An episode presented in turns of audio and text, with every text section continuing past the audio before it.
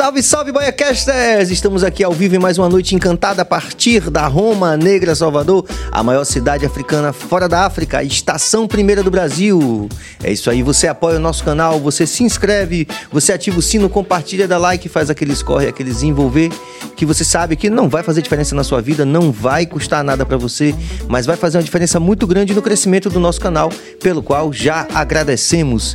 Então, em nome de toda a nossa equipe, que é Walterson Cabeça na direção técnica, Jorge Billy na direção geral do programa. Sérgio, me Oi? permita.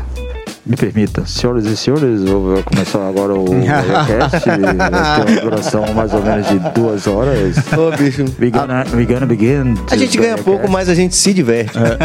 A torre tá falando com a gente. Vamos lá. E também é, Suane Gomes, a nossa grande produtora. Obrigado, Suane Gomes, por tudo. Hoje uma menção honrosa a um grande convidado que vai também ser entrevistado no BaiaCast, que é o nosso Jerônimo Bento, que vai lançar um livro logo, logo. E a gente vai fazer aqui revelações bombásticas. em nome de nossos apoiadores também, Sampaio Sabores, o melhor hambúrguer gourmet da Bahia, deliciadebrownie.com.br e também Bruno Joias brilhando com você, não esquecendo do nosso original ateliê, do nosso grande Prince Adamo. Como vocês sabem, desde a semana passada nós estamos aqui com uma experiência maravilhosa de compartilhamento, além das que fizemos durante um ano e meio aqui no Bahia Cash que é uma situação de co-host, de co-hostagem que eu estou fazendo desde a semana passada com o nosso grande Pedro Valente. Opa, que bom. Que bom voltar pro estúdio com você. Bom demais, bom demais. Saúde. Valeu. Sucesso. Grande Pedro, você, como foi a, o, povo A lá- experiência. o povo lá na internet, no seu, no seu perfil, falando o quê? Disse, vai ficar mesmo? Rapaz, até agora estão gostando, mas acho que a galera, a galera, sabe assim, é muito amistosa, sabe? Diz assim, não, tá legal, tá legal. vamos- é Porque eu falei, viu, pessoal, só pra vocês saberem, que quem vai decidir se eu fico aqui nesse estúdio ou não, são vocês, claro, né? Primeiro a galera daqui, né? Porque daqui a pouco diz, não, não tem nada a ver, não tem nada a ver com Bahia Cash, não, esse Mas cara não combina. Mas a última palavra São- é dos seguidores. é da galera. E da galera também da audiência do Bahia Cash. Você também pode chegar e dizer assim, rapaz, tira esse cara agora. Aí eu vou ter que sair, né, velho? Mas por enquanto tá rolando. Tá rolando. Então, Pedro Valente, hoje o nosso Siga Pedro, ele vai ter, vai fazer as honras, vai anunciar o nosso convidado dessa noite. Pois é, minha gente, esse assunto de hoje, eu não sei quem é que não se interessa. Quem não gosta de saber sobre o mundo da aviação, mesmo quem tem medo de voar, quer saber o que é que acontece, tanta. As coisas dos acidentes, né? Deu livre guarde, mas tem as coisas, as curiosidades, a história de, de piloto internacional, meu amigo. Imagine você passar uma noite inteira voando, que responsabilidade. E hoje a gente tá aqui com ele, um piloto internacional. Pedro, bem-vindo, meu irmão. Obrigado, meu xará Pedro. aqui, obrigado por você ter vindo. Araújo. Demais. Obrigado por ter vindo. Obrigado a vocês aí pelo espaço, que, pô, é bacana demais. Uma honra estar aqui. Uma honra. Pra gente também. Cara, você é muito jovem, velho. É. É. O 25 pessoal não anos. fala isso, não? Pô, é o piloto esse menino? É, esse moleque aí começou a ter barba agora. Quando, quando. Porque às vezes, né, o piloto recebe a- a- os passageiros na porta do avião. Você já viu essa experiência? É, onda tem. É um, dá um- uma pompa, uma honra, né? É, o Ma- Covid diminuiu isso aí, mas... Ah, mas acontece de forma clássica, acontece. Se você tá ali no finger pra entrar no avião, você vê um, um rapaz desse aí, você sente medo não? Não, eu vou achar que é o, o, o aeromoço. o Tá conhecendo, não, não. Você conta um pouquinho da sua história pra gente começar a perguntar, porque tem uma interação absurda, maior, muito maior do que a média aqui, que todo Pô, mundo legal. quer saber muita coisa, o que é prova do prestígio do nosso convidado, né? Fico E da feliz, importância do fico assunto, feliz. né? Da É. profissão. É, com certeza. Me Pô, conta aí um pouco, conta aí pra gente um pouco dessa história. Vamos lá, cara. Desde muito moleque, né? Eu- na verdade, eu sou de uma família já que já vem de aviadores, né? Ah, então É. tá expli- já Meu tá pai- explicado boa parte da pergunta. É, é, meu pai. É, eu tenho um asterisco importante que eu vou falar mais à frente. Meu pai é piloto, é, meu pai voou na Trans Brasil e na VASP, vocês devem ter voado bastante aí. Sim, É. foi. E aí eu. Só, só ouvi falar, viu? Eu acho, cara, que eu tava no último voo da Transbrasil. Eu, eu eu brinco dizendo que eu fechei a Transbrasil. Meu pai, O verdade, frio. Ele saiu da Trans Brasil em 1990. Foi quando ele foi pra VASP. Mas a Trans Brasil acho que durou até 2005, se não tô Isso, enganado. É. exatamente. E aí. Mas tem um, tem um asterisco aí, eu vou chegar lá. Mas meu pai não queria que eu fosse piloto. Hum. Tem, um, tem um porquê aí. Mas por quê? Já quer começar? Então vamos lá. Queremos. É, então, cara, a maioria das pessoas, quando falam assim, ah, piloto de avião, a- a- pela minha perspectiva que eu vejo nas pessoas quando vê essa reação, é ganha dinheiro, viaja o mundo e namora com comissário. Hum. E não é verdade. E são muitas comissárias, né? É, Muitas, né? na cabeça das pessoas, Na sim, cabeça- né? é, é como, é, eu sei que é um mito. Eu, Sim, sei, eu tô sim. fa- falando com o maior cuidado. Sim. É como o cara pensar daquela história das 70 virgens, né? É. Quer dizer, é muito, é muito bom demais pra ser verdade um negócio desse, né? E as pessoas falam, pô, piloto de avião é só glamour, né? Glamour, profissão é, é um glamour. mito, né? É um mito. É Quero- dinheiro. quero dizer nesse sentido, Ganha muito dinheiro, viaja o mundo. A gente viaja parte do mundo, né? Não, não é o mundo todo, mas viaja ali parte do mundo, mas acham que é essa vida toda. E na verdade não é, cara. Quem é da aviação sabe que o buraco é um pouco mais embaixo, né? O salário não é essas coisas todas que algumas pessoas às vezes acham. É, Não tem essa questão toda de, de essa glamorização da profissão, né? Quando você entra na rotina ali, principalmente em linha aérea, cara, que a gente voa ali, por exemplo, agora tá começando a alta temporada, cara, é, é pau, assim. A gente, por exemplo, eu sou base de São Paulo, tem dia, cara, que eu chego assim, a gente tem um, um limite de jornada, né, etc. A gente às vezes fica ali na beira da regulamentação, de às vezes ter que parar um voo, a gente evita fazer uma última decolagem, porque pela previsão do horário do pouso no local, já não cumpre a regulamentação. Então a gente já para por ali, Tá. que a gente chama na aviação de regulamentar.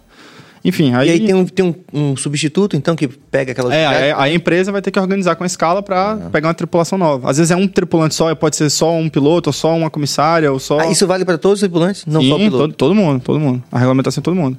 Mas aí, voltando para assunto de meu pai, é, quando eu decidi ser piloto, de fato, né, me tornar, eu falei, não, vou seguir isso aí como carreira, eu tinha lá para 15, 16 anos. Só que, cara, é, a gente é muito moleque ainda na cidade, né? A gente vai tomar uma decisão pro resto da vida. Assim, claro que você pode vir a mudar de ideia lá na frente, mas você já, entre aspas, começou errado, né?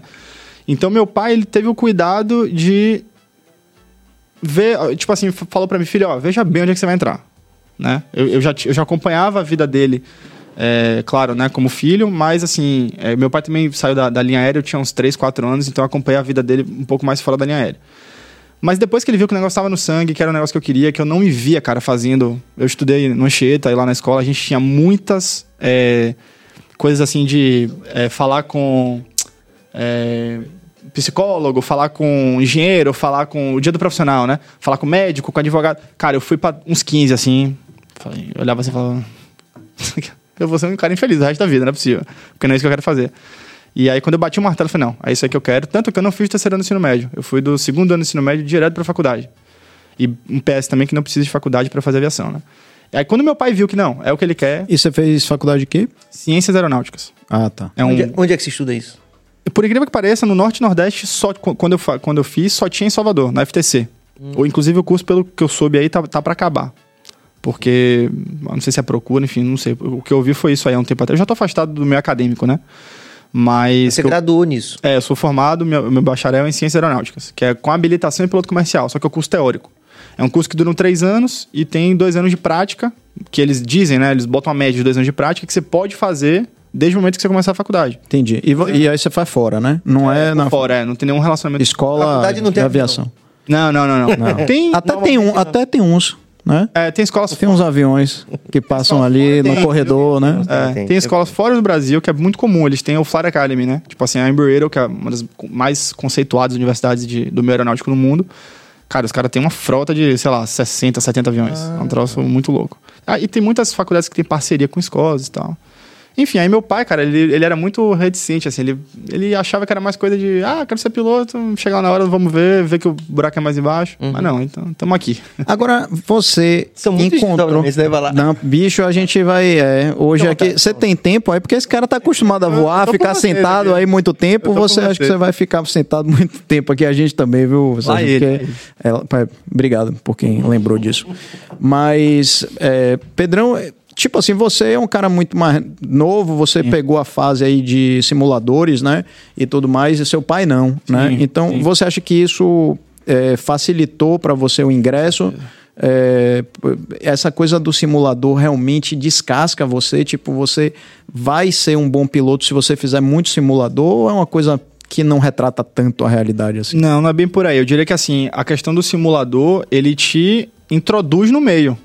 Por exemplo, a gente tem é, hoje o, o Flight Simulator, né, que é o principal simulador de voo. Cara, é, ridículo, assim, é muito real o, o negócio, né? A gente tem alguns tipos, você pode... É porque os caras que manjam, mas eu não sou muito de entender essas coisas de operacional. Mas você tem a opção de baixar um pack lá deles, de a gente tem um Boeing, né, que é o, que é o avião que eu vou, um banco chamado PMDG. Cara, é idêntico. Idêntico. A pilotagem em si, claro que não. Óbvio que não, porque você está numa tela de computador. Mas a operacionalização dos sistemas é exatamente igual. É assustadoramente igual. Igual, sim, igual, sim, igual. Sim. A, a, você pode até simular falhas e tudo. Então, assim, você ter esse contato com essa questão de simulador, etc., cara, te deixa ali de, de, de assim, já na indústria, você já entende como é que o troço funciona.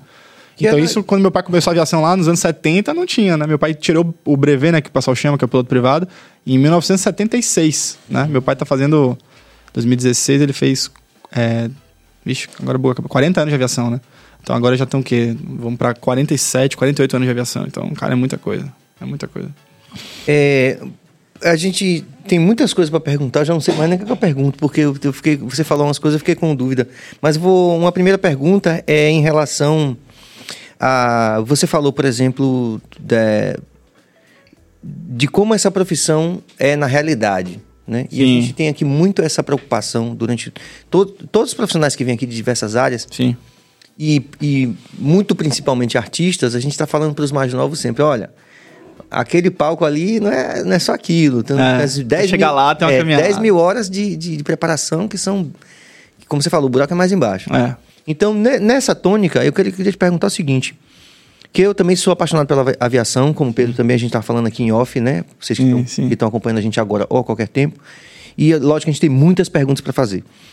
Mas uma coisa que me chamou a atenção, que você falou, é que, por exemplo, da experiência do seu pai, que, como profissional, na minha visão, espero que você possa confirmar ou, ou me dizer se eu estou falando algo errado, claro. é uma experiência radicalmente diferente da, desse tempo que você está vivendo como profissional. Porque, por exemplo, vamos, vamos, vamos colocar como exemplo a Panam. Sim.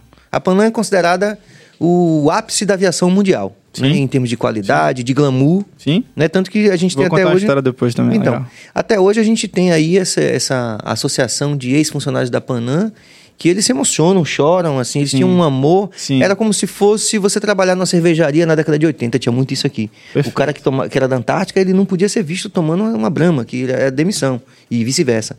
Então tinha uma paixão, uma... Sim. E, ao mesmo tempo, existia um glamour na aviação que não era tão, é, como, como posso dizer, tão democratizada como se tornou nos últimos anos. Perfeito. Então o que que acontece? Você tinha. Eu, por exemplo, viajei na Transbrasil e lembro de ter comido filé com, com, com talheres. Eu sou mais velho que você um pouquinho. Viu? Perfeito. Talher com bonitinho. Talheres, não, não só bonitinho, mas talheres de metal. Antes dessa nova perspectiva de terrorismo. Sim. De, de, entende? Sim, sim, sim. Estou perfeitamente. Então o que eu quero dizer é o seguinte: a azeitona, por exemplo, se discute muito a questão da azeitona. Então, a, a qualidade e, e, o apuro e o glamour do serviço e tudo que estava em volta da aviação naquele momento que seu pai era um profissional Sim. é diferente de hoje do amendoim. 100%. Claro, né? eu, eu curto aquele amendoim também. 100%. Mas a verdade é que houve um processo de democratização muito grande do serviço de aviação no mundo e, ao mesmo tempo, também comparativamente, houve um decréscimo nessa qualidade, que era algo muito glamuroso. Era sim, muito... sim, pegar sim, avião sim, era algo de. Perfeito. Como perfeito. pegar, sei lá, o Blue Origin hoje. Isso aí. Então, já para você, o leitor, o leitor não, o, o que tá assistindo a gente, procura um livro, a quem se interessar. 26 Semanas para Voar. É o livro, já posso então puxar um pouco para começar a minha história, eu vou entrar nesse assunto. Pronto. É, é um livro da história da empresa que eu trabalho. Tá? E um disclaimer, eu não, estou aqui falando como piloto de avião, sou piloto de linha aérea, porém eu, eu trabalho na Gol, mas eu não represento a Gol, não falo em nome da empresa, nada do que eu falo aqui tem nenhum vínculo com a empresa, então que fique bem claro antes de eu começar. Com relação a essa questão do orgulho, vamos lá. Eu tenho orgulho, cara, muito orgulho de trabalhar na Gol. Foi a empresa que democratizou a aviação no Brasil. Isso que você falou é perfeito. Na época de meu pai, comparado a hoje, é outra aviação. E é outra aviação, cara, para todo mundo. Para os passageiros, para os comissários, para os pilotos e para todo mundo que trabalha em empresa aérea. Então vamos lá. A Varig. A Varig era a empresa de bandeira do Brasil. Quando o Brasil foi Penta, eu tava vendo um documentário do Penta. Cara, surreal aquilo ali. Os caras chegaram com a, com a seleção, pousaram, acho que se não tem engano, foi no, foi no Galeão. Eu acho que foi o Tetra, não? Acho que você tá falando do Tetra. Não, que pô. Romário veio com o corpo afora do, do avião. Também, mas teve o Penta também. Os caras fizeram a mesma coisa. Hoje, se você fizer um negócio desse, cara, acho que antes de você cortar o motor, você já tá demitido. Você vai preso se você fizer um troço desse hoje. É- Se bem que tiveram até uma- um. Teve, quando o Flamengo ganhou a Libertadores também, teve um caso aí e tal, que foi até meio abafado. Mas assim, hoje em dia a aviação mudou completamente. Sim, sim. Mas só voltando pra essa questão, você falou da azeitona e tal. Cara, eu, eu- eu tenho orgulho de trabalhar na Gol hoje, porque se você Eu, eu, eu, além de ser piloto, que meu cargo é técnico, tanto que na, na aviação, meu, o meu cargo, eu sou um tripulante técnico. Temos os tripulantes comerciais, que são os comissários, e temos os tripulantes técnicos. Então, meu trabalho ele é técnico. Só que eu tento ir um pouco além disso, porque eu sou muito apaixonado pela aviação. Então, por exemplo, cara, eu entrei na Gol, foi o sonho da minha vida. É, eu, o avião que eu vou hoje, que é o, o Boeing 737, eu tenho tatuado na minha perna. É um troço assim que, para mim, transcende. É, não, não é grana, não é, é, é foi uma realização pessoal, além de ser uma realização profissional. Então, esse perfil é comum, inclusive, na vida. Sim, sim, bem comum. Bem comum. Porque, cara, para chegar lá, cê, é o que eu falei aqui, você rala, velho. Não é do dia pra noite, não. Mesmo tendo o privilégio que eu tenho, e eu tenho noção disso, de. É difícil, né? Hoje em dia a gente também vai entrar lá, falar sobre meritocracia hum. e privilégio, né? Sim, Mas, claro. enfim, é, eu, eu, lá pra frente a gente troca ideia sobre isso. Então, hoje, cara, quem ganha um salário mínimo pode voar, velho. Tudo bem, hoje, hoje especificamente hoje que a gente tá vivendo, as passagens estão absurdas, eu sei. Okay. A gente também vai falar sobre isso. Só que, cara. Mas a, mesmo assim é mais. A aviação é ridiculamente barata comparado ao que era antigamente. Uhum. Então, para quem se interessar, inclusive até da área de marketing, é esse livro 26 Semanas para Voar, ele conta a história da Gol. Se eu não estou enganado, tá? É, é 26 Semanas para Voar, se eu não estou enganado. Ele conta a história de como que a Gol foi fundada. E é sensacional, cara, porque assim, os caras mudaram a indústria. Os caras mudaram a indústria. Mas isso assim, no Brasil, né? Também. Porque assim, lá fora, de qualquer forma, já existia os já, low cost, já, né? Sim, exatamente. Então, no livro ele fala da Southwest, que é a empresa que eles é, se basearam principalmente, que é o modelo de negócio. Inclusive, hum. eu sou piloto internacional graças a esse modelo. Se não fosse esse modelo, eu te, te garanto que eu não seria piloto, piloto internacional hoje, ter esse título, né? Ah, vou internacional. É, graças ao modelo de negócio da Gol, que é basicamente o quê? Na Gol nós temos somente um tipo de avião, Boeing 737. Temos o 737-700, que é um menorzinho, 737-800 e o 737-8 MAX. Que não sei se vocês até que ponto vocês entendem de aviação, mas teve até a, a, a história dos acidentes, teve uhum. até um uhum. documentário no Netflix do, da Boeing, enfim. Uhum. Se vocês quiserem também, a gente pode falar sobre isso mais na frente. Então, assim, o modelo de negócio é o quê? Fala, cara, Serginho, é o mesmo avião que você vai comprar passagem, Salvador, Maceió, que dá uma hora de voo, 50 minutos de voo, vai ser o mesmo avião que vai fazer Brasília e Miami. É o mesmo avião, exatamente igual. Eu pulo de um avião para o outro, às vezes, por exemplo, eu faço Congonhas, Santos Dumont, que eu sou da ponte aérea também, Santos Dumont, Salvador. Chego em Salvador, troco o avião. Eu pulo para outro avião que vai fazer Salvador Brasília. Quando eu chegar em Brasília, eu vou para hotel, a tripulação assume e faz o Miami. Mas o que você quer dizer com isso é que simplifica muito o aprendizado do piloto, é isso? É um modelo de negócio. Ele, eles, eles pegam, tipo assim, ele, cara, ele bota uma, uma rota como Brasília-Miami. Ah, não deu certo. Não tem problema, pega esse avião e bota na ponte aérea vai fazer a mesma coisa. Então, questão de custo para a empresa, aí tem muita coisa. Mas, assim, por exemplo, eu falei uh, em off aqui, a gente estava conversando sobre a questão do, do simulador, né? O treinamento que eu estava fazendo, que eu terminei essa madrugada.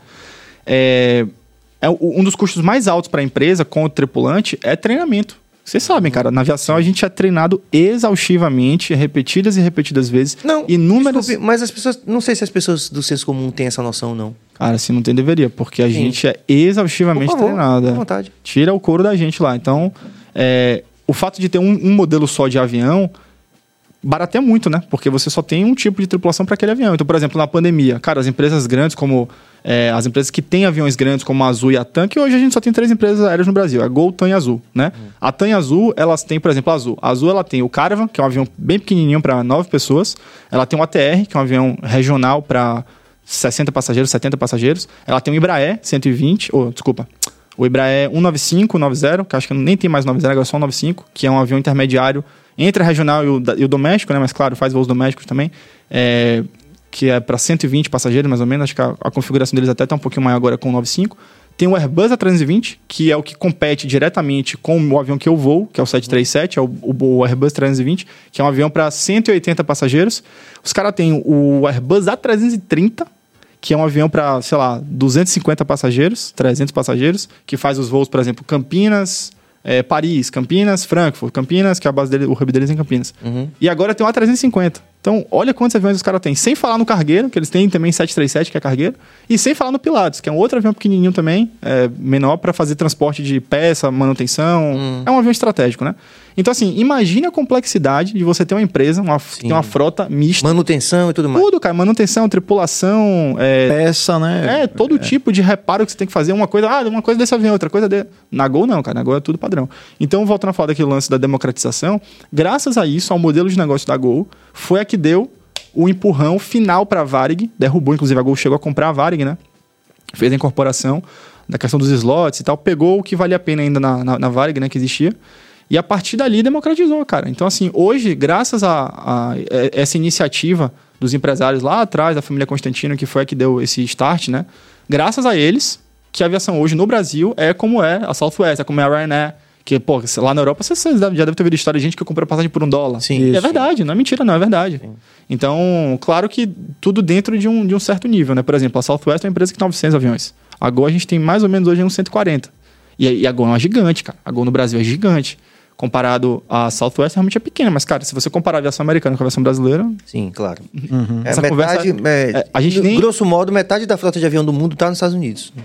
eu não sei os dados, mas, é, Mas acho que é é por aí. isso, assim. Acho que é por aí. Principalmente os Ou- jatos, É, assim, é. se for botar executivo, tudo, lá você compra avião que nem você compra carro. Agora, o que, que vocês estão falando, afinal de contas, aqui? Eu tô, eu tô, né, posso falar já que no podcast de, de aviação eu estou voando. Como é essa história de, de azeitona que vocês estão falando? Ah, sim. Se vo- você, você se referiu a isso, se eu não estou enganado, foi a história que eles retiraram a azeitona para baratear, não é isso? É, eu falo desse, desse, de uma forma geral, desse processo, que foi um processo de barateamento mesmo de Sim, tudo, né? Ou sim. seja, é, se você comparar o momento que eu viajei na Transbrasil, que eu comi filé com, com talha de metal, né? Quer dizer, uma realidade Eu completamente tenho até hoje lá em impensável. casa, meu pai, meu pai trazia. Ou, por exemplo, minha esposa que foi, ela foi, ela levava equipes para Miami, né, para Disney. E ela teve um- uma situação lá de overbooking que o piloto falou que ela teve que ficar no uma criança no colo dela. O piloto falou assim: "Não, então você vai comigo na cabine". E ela foi na cabine. É, Quer dizer, hoje é não pode. impensável também, Impensável. né? Então, eu já, eu já é basicamente- pousei na, na cabine, criança. Eu fui convidado, aí eu fiquei naquele é, jump seat, né? Jump que chama, seat, é isso aí. Que é que fica no meio aí, os caras levantam um banco de. É. que não existe, o banco aparece e os caras botaram um cinto de cinco pontas, né? É, Assim, isso aí. E aí eu fui vendo e os caras assim. né? Aí os caras assim, vai pra cá, vai pra cá, vai pra cá. Os caras. Você vai ver na pista assim, assim, sabe? Você vai vir na pista assim, assim. Eu falei, rapaz, será que esse cara vai acertar? Isso é tenso, é melhor você ir lá atrás, viu, bicho? Mas enfim, são situações basicamente assim que Sim. existiam que hoje seriam impensáveis. Impensável. Quer ver uma coisa isso é por questão de interessante? segurança. Depois, isso foi principalmente depois do 11 de Nove- setembro. Sim, é, 11 9/11, né? É. Apesar de que a gente já tinha tido, né, historicamente também, é, é, como é que chama? Mas aquele foi realmente gerou Foi. uma guerra, morreu tanta gente, enfim, quer dizer, não tem Mas como teve o comparar. caso também do cara que, que tava em depressão e tal. Sim, o German Ele Wings. mandou o cara pegar um café, algo assim, depois Ah. trancou e também teve, teve esse caso também, né? Cara, é, isso aí abre, ainda abre, abre margem pra muito debate, cara. Isso aí é meio complicado, porque assim, é muita coisa pra falar, mas é, eu sinceramente eu não tenho opinião formada, porque eu, eu acho que eu não tenho conhecimento a esse, a conhecimento assim, do que aconteceu, eu não, eu não fui a fundo, mas assim, tem alguns algumas, como é que fala? É, teorias sobre o que aconteceu. Realmente pode ter sido suicídio, pode ter acontecido alguma outra coisa que abafaram, pode ter sido um acidente de fato, só que aí lá na investigação os caras, pra não prejudicar a Airbus, que foi o avião envolvido no acidente, né? Enfim.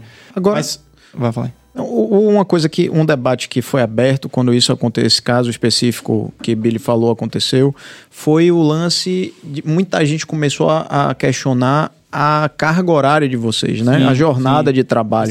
Que seria muito exaustivo Sim. e que isso causaria problemas psiquiátricos. E de fato. Você concorda com isso? Concordo, com certeza, claro. Cara, isso é segurança de voo.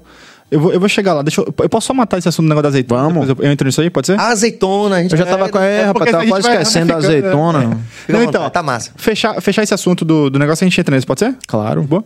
É, vamos lá. A, a questão da gota é democratizado. Cara, o que é que você hoje compra passagem pra quê? Você quer ir do ponto A pro ponto B. Eles falaram que você quer ir do ponto A pro ponto B, então pronto, eu vou tirar tudo que for Sim. necessário pra conseguir baratear isso aí pra você. Você viaja, você, você, você, você. Não só você que tem dinheiro, por exemplo. Né? Então, Mas você acertou. é só do ponto A pro ponto B, cara. Então, é... Claro que foi um choque, né? No, no início. O livro é muito legal, assim, muito legal, porque. Agora, é claro, é pra quem gosta, né? Ele, ele, ele aborda toda a visão interna da empresa, de como, como que os caras iam achar um quociente para essa equação é, e fazer a empresa faturar. Que, porra, você abre uma empresa e quer tirar lucro, você quer dinheiro, você quer que a empresa cresça, quer que ela, né? Só que como é que você vai fazer isso no meio da Varig, no meio da VASP, no meio da Transbrasil, que era talherzinho de prato, filé e tal. Então é preço. Jogou o preço lá embaixo. Naquela época, né? O pessoal falava, ah, o filho Pedro, da empregada Pedro, agora a gente tomava uísque e, e a gente ficava amigo das tripulações. Aí o pessoal curtia, ah, já viu o show de vocês em Itacaré? O pessoal da população. Sim. Aí, pô, tem um membro da banda que tá fazendo aniversário, meu irmão. Speech. Rolava, rolava cerveja extra, uísque extra, tudo extra, Jerônimo. ó. Que coisa Outro boa, mundo hein? hoje em dia. É. E- É, e- hoje em dia Não sei nem se eu podia falar isso aqui. ia rolar amendoim extra pra você.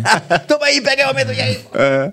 E, e o lance da azeitona, se não tem nada que você falou, me lembrou, é porque teve um, um caso que fizeram um estudo que tudo, na- tudo não é peso. Né? Tudo que a gente faz lá, todos os cálculos de performance, de, por exemplo, ah, se eu tô na corrida de decolagem, o motor parar. Tudo isso é baseado em peso. Depende do peso que eu tô. Se eu tô leve, se eu tô pesado, tem várias né, variáveis.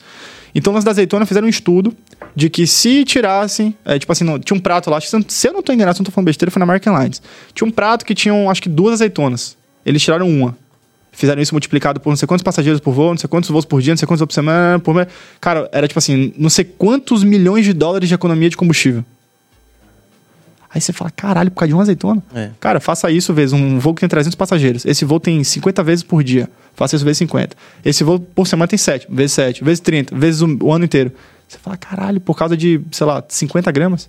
Ah, então Olha começar- só, rapaz. Então vou começar a tirar outra Inclusive- coisa, não sei o que. Inclusive, é, ainda mais uma vez falando da questão de como o mundo mudou, né? Por exemplo, naquele período áureo da Panam, é, você não tinha, por exemplo, a preocupação ambiental que você tinha que você tem É, hoje, né? sim, é essa verdade. coisa do combustível, É, essa coisa tem, tem uma série de de possíveis consequências, né? De, Cara, tem de muito ramificações, né? Não, é Tem não? muito é. assunto. É porque Mas eu- azeitona, pronto. Calma, É. por aqui, Vado. A- foi? a gente- Você perguntou sobre? É, o, outro lá. Rapaz, me perdi já. Você não notou. Alguém ajuda aí. É, pai, tá vendo?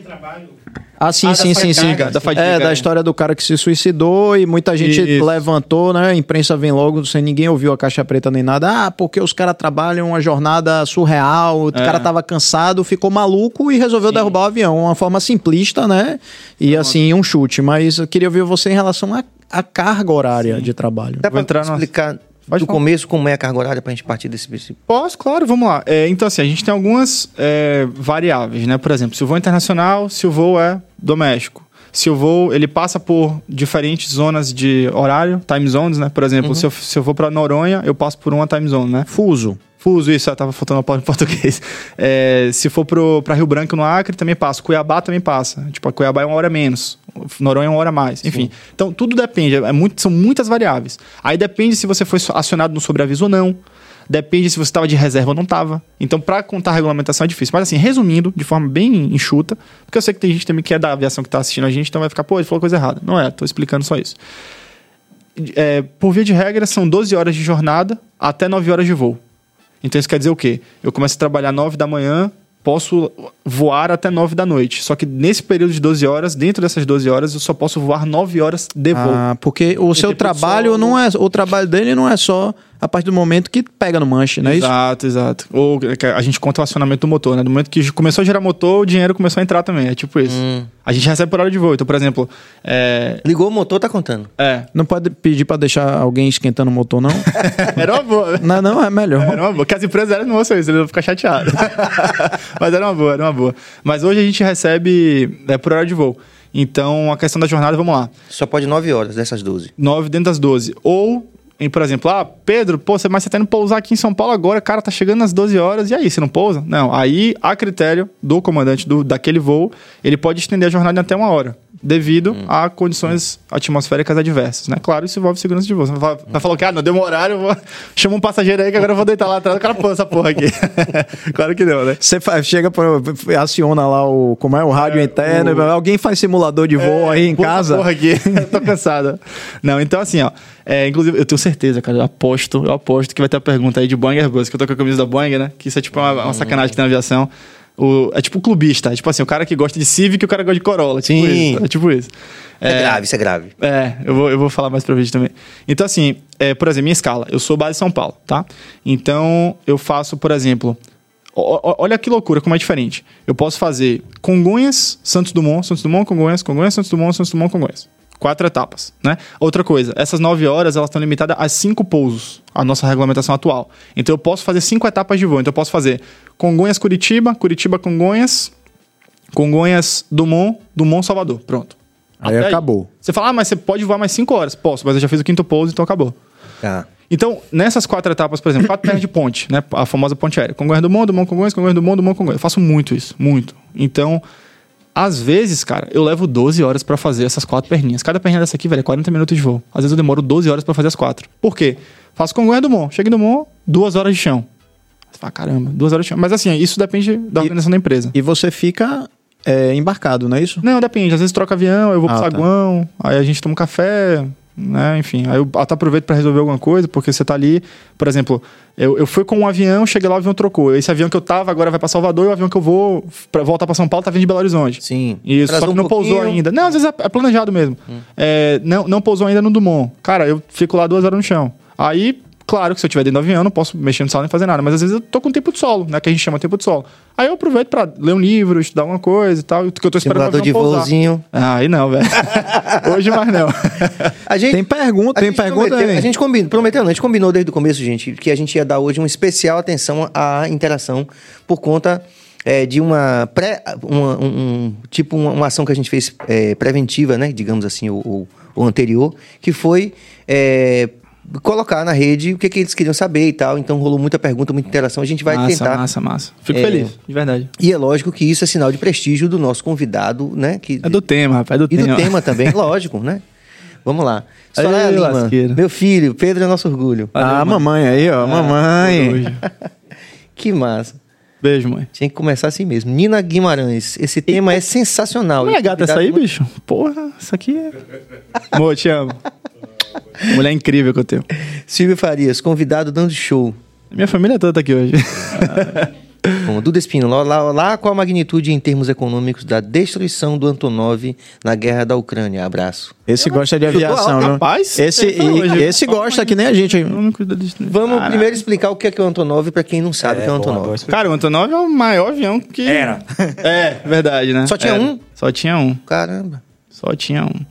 E é um avião gigantesco, cara. Já tive a oportunidade de ver ele algumas vezes pessoalmente. Lá em Guarulhos, em.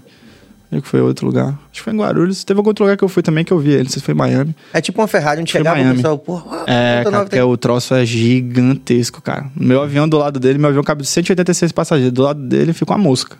Uma mosca. É surreal o negócio. É, muito É um avião russo de fabricação russa. Fabricação russa, exatamente. É, tinha ele. Os caras sabem tudo aqui. É. E tava lá na Ucrânia e os caras. Os russos mesmo meteram bomba. É, é, então, é, teve al- algumas polêmicas aí. Alguns disseram que foi a própria Ucrânia que, que destruiu e tal. Pra ser sincero, eu- esse assunto de guerra e tal, eu não sou muito antenado, não. Até Ele porque. tem que ter uma cautela, né? É, né? cara, eu, eu evito ao máximo. Mas assim, é, foi uma pena, né? Uma lástima um avião desse ter sido destruído, porque era um. É tipo um. que a gente tá falando aqui no offline. Era um ícone, né? Porra, um, era um B52, era um B17, cara. Era um troço que meu filho ia ver no museu daqui a uns anos, entendeu? É Infelizmente. tipo, tipo um Concorde. É, exato. só que é um avião eu nunca de vi um carga Concorde, pessoalmente. Nunca vi. Gigante. Meus pais voaram no Concorde. É mesmo, cara. Foi, fizeram, fizeram Nova York. Sobreviveram.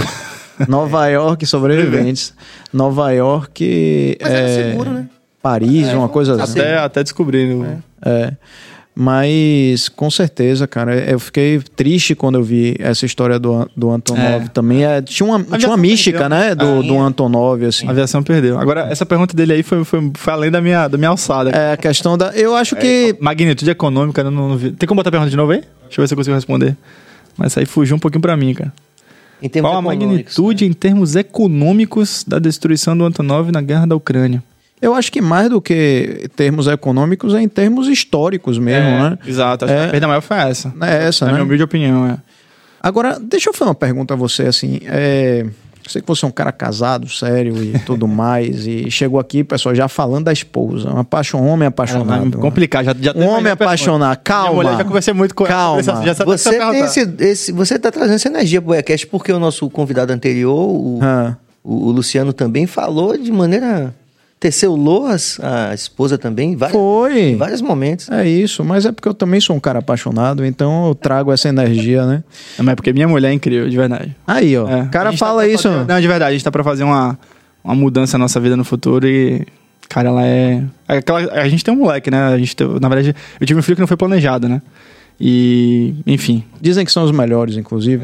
Né? Mas, assim, eu imagino que seja uma pessoa bem especial, porque a, a sua, a sua vida, a vida de um piloto, ou a vida de alguém da tripulação, não é brincadeira mesmo, né? Imagine pra Longe ela, de né? casa. Da aviação. É. Um monte de gente que não conhece, não, não entende ficar falando besteira. Uhum. Mas de qualquer forma, é, eu entendo que, logo no início você falou, muita gente acha que tem esse, essa coisa que é uma pegação de, de piloto, comissário, comissária e tal, e você já desmistifica isso. Mas é, eu já ouvi falar também de que existem. Claro, algumas histórias, né? Não é, não é uma constante. Claro né? que existe, Porque acaba ficando o pessoal, todo mundo no mesmo hotel, Sim, né? sim, no mesmo, claro. E tudo mais. E às vezes até rola casamento. Só. né? Tem escala casada, tem tripulante comissário que é casado com comissária, tem comandante que é casado com comissária, tem comissário que é casado com copiloto, mulher ou, ou comandante mulher. Normal. E mais, né? É uma turma bonita, né? Sim. É bonito de ver. Comissário, comissária, piloto. É uma galera que o layout ajuda, né? É. Assim. As empresas, é, é- é- como eu falei, eu sou um tripulante técnico. Tem o- o- a- as comissárias e os comissários são tripulantes comerciais. Então, claro que né, a empresa vai escolher, é, é a- é o cartão de visita da empresa, né? Sim, sim. Então rola muito ciúme também, né? Muito ciúme. Assim, com relação- eu, não, tô pessoalmente- falando de forma geral. Tipo Ah, rola, assim, claro. aquela coisa de pousa, você deve ver todo mundo meio que dando satisfação. Cheguei, tamo pro hotel, tô indo dormir. Quem, é quem tá na indústria, tipo assim, ninguém. Porra, eu tenho já quatro anos de linha aérea, né? Vou fazer quatro anos de. Três, três anos e meio. Então, assim. Isso, claro, já foi. Já conversei com minha mulher, tudo. As pessoas que, por exemplo, começam um relacionamento, nem sempre é difícil, que é o que você falou. Rolar, claro que rola. Por exemplo, é, médico, que fica lá, faz plantão 48 horas. Pera aí, rapaz, minha esposa é médica. Faço não, rapaz. Você quer que violência. Obrigado, é. que violência. Não, tô brincando. Mas assim, ó, Artista também, pô. É, tipo. Pronto. É, o que- Melhor. Tem um mito, né? Essas empresas startup, que a galera fica a galera junta ali 12 horas por dia, Sim, sim. 365 dias do ano. Cara, você tá. O cara tá solteiro, a mulher tá solteira, a galera tá ali, tipo, por exemplo, no caso da aviação.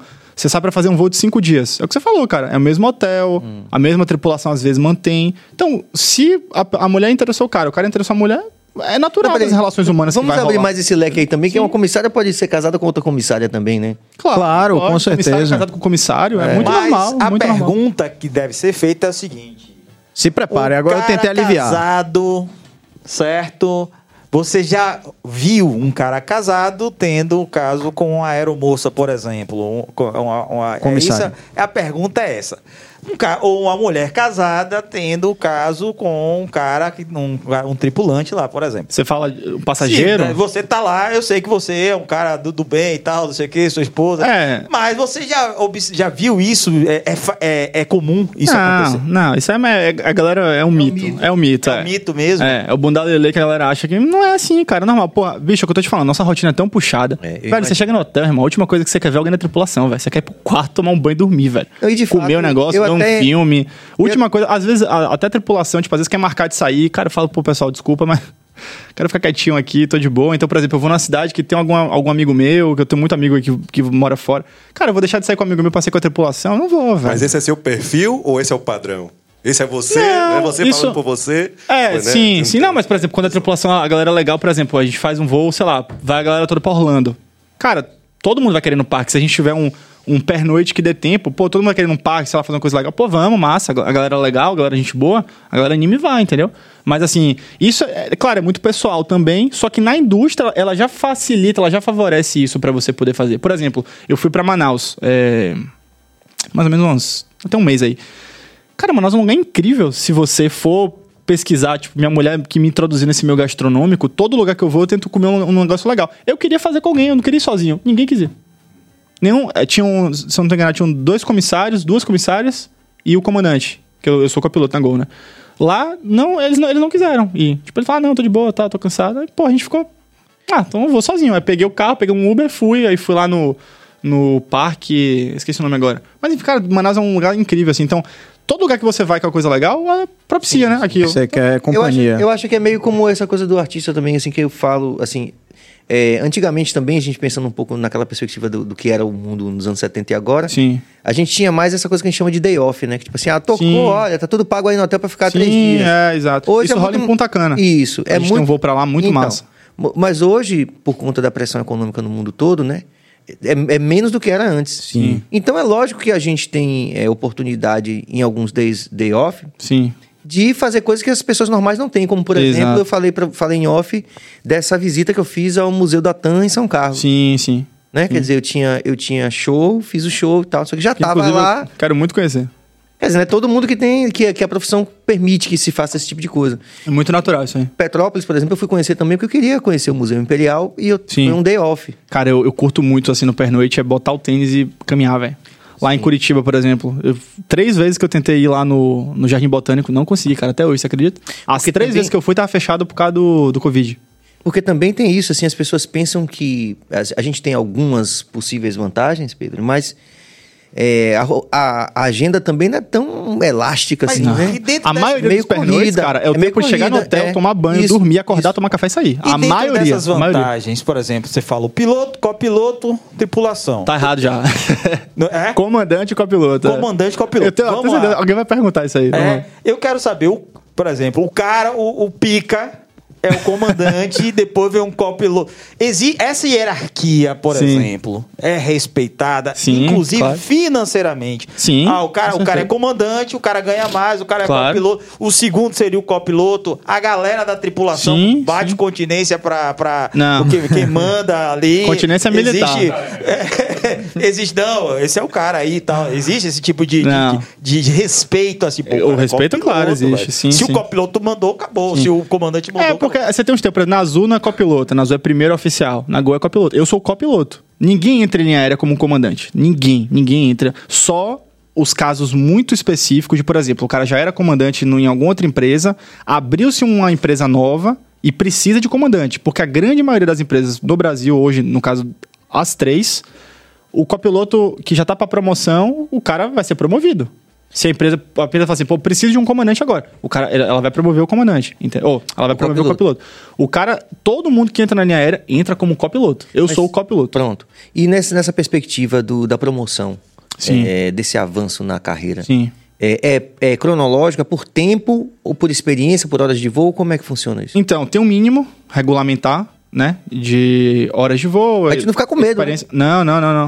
Pode ficar tranquilo. Importantíssimo. Chega lá, você é piloto no avião, porra, bicho, Não, isso aí. Você foi promovido agora? agora. Não, o, o- por exemplo, o, o comandante mais novo, posso te garantir. Vá. Na Gol e na Latam, o, com- o comandante mais novo vai ter dois- 12 anos de empresa. O mais novo. O mais novo, mas assim, mas no mínimo, no mínimo, entendeu?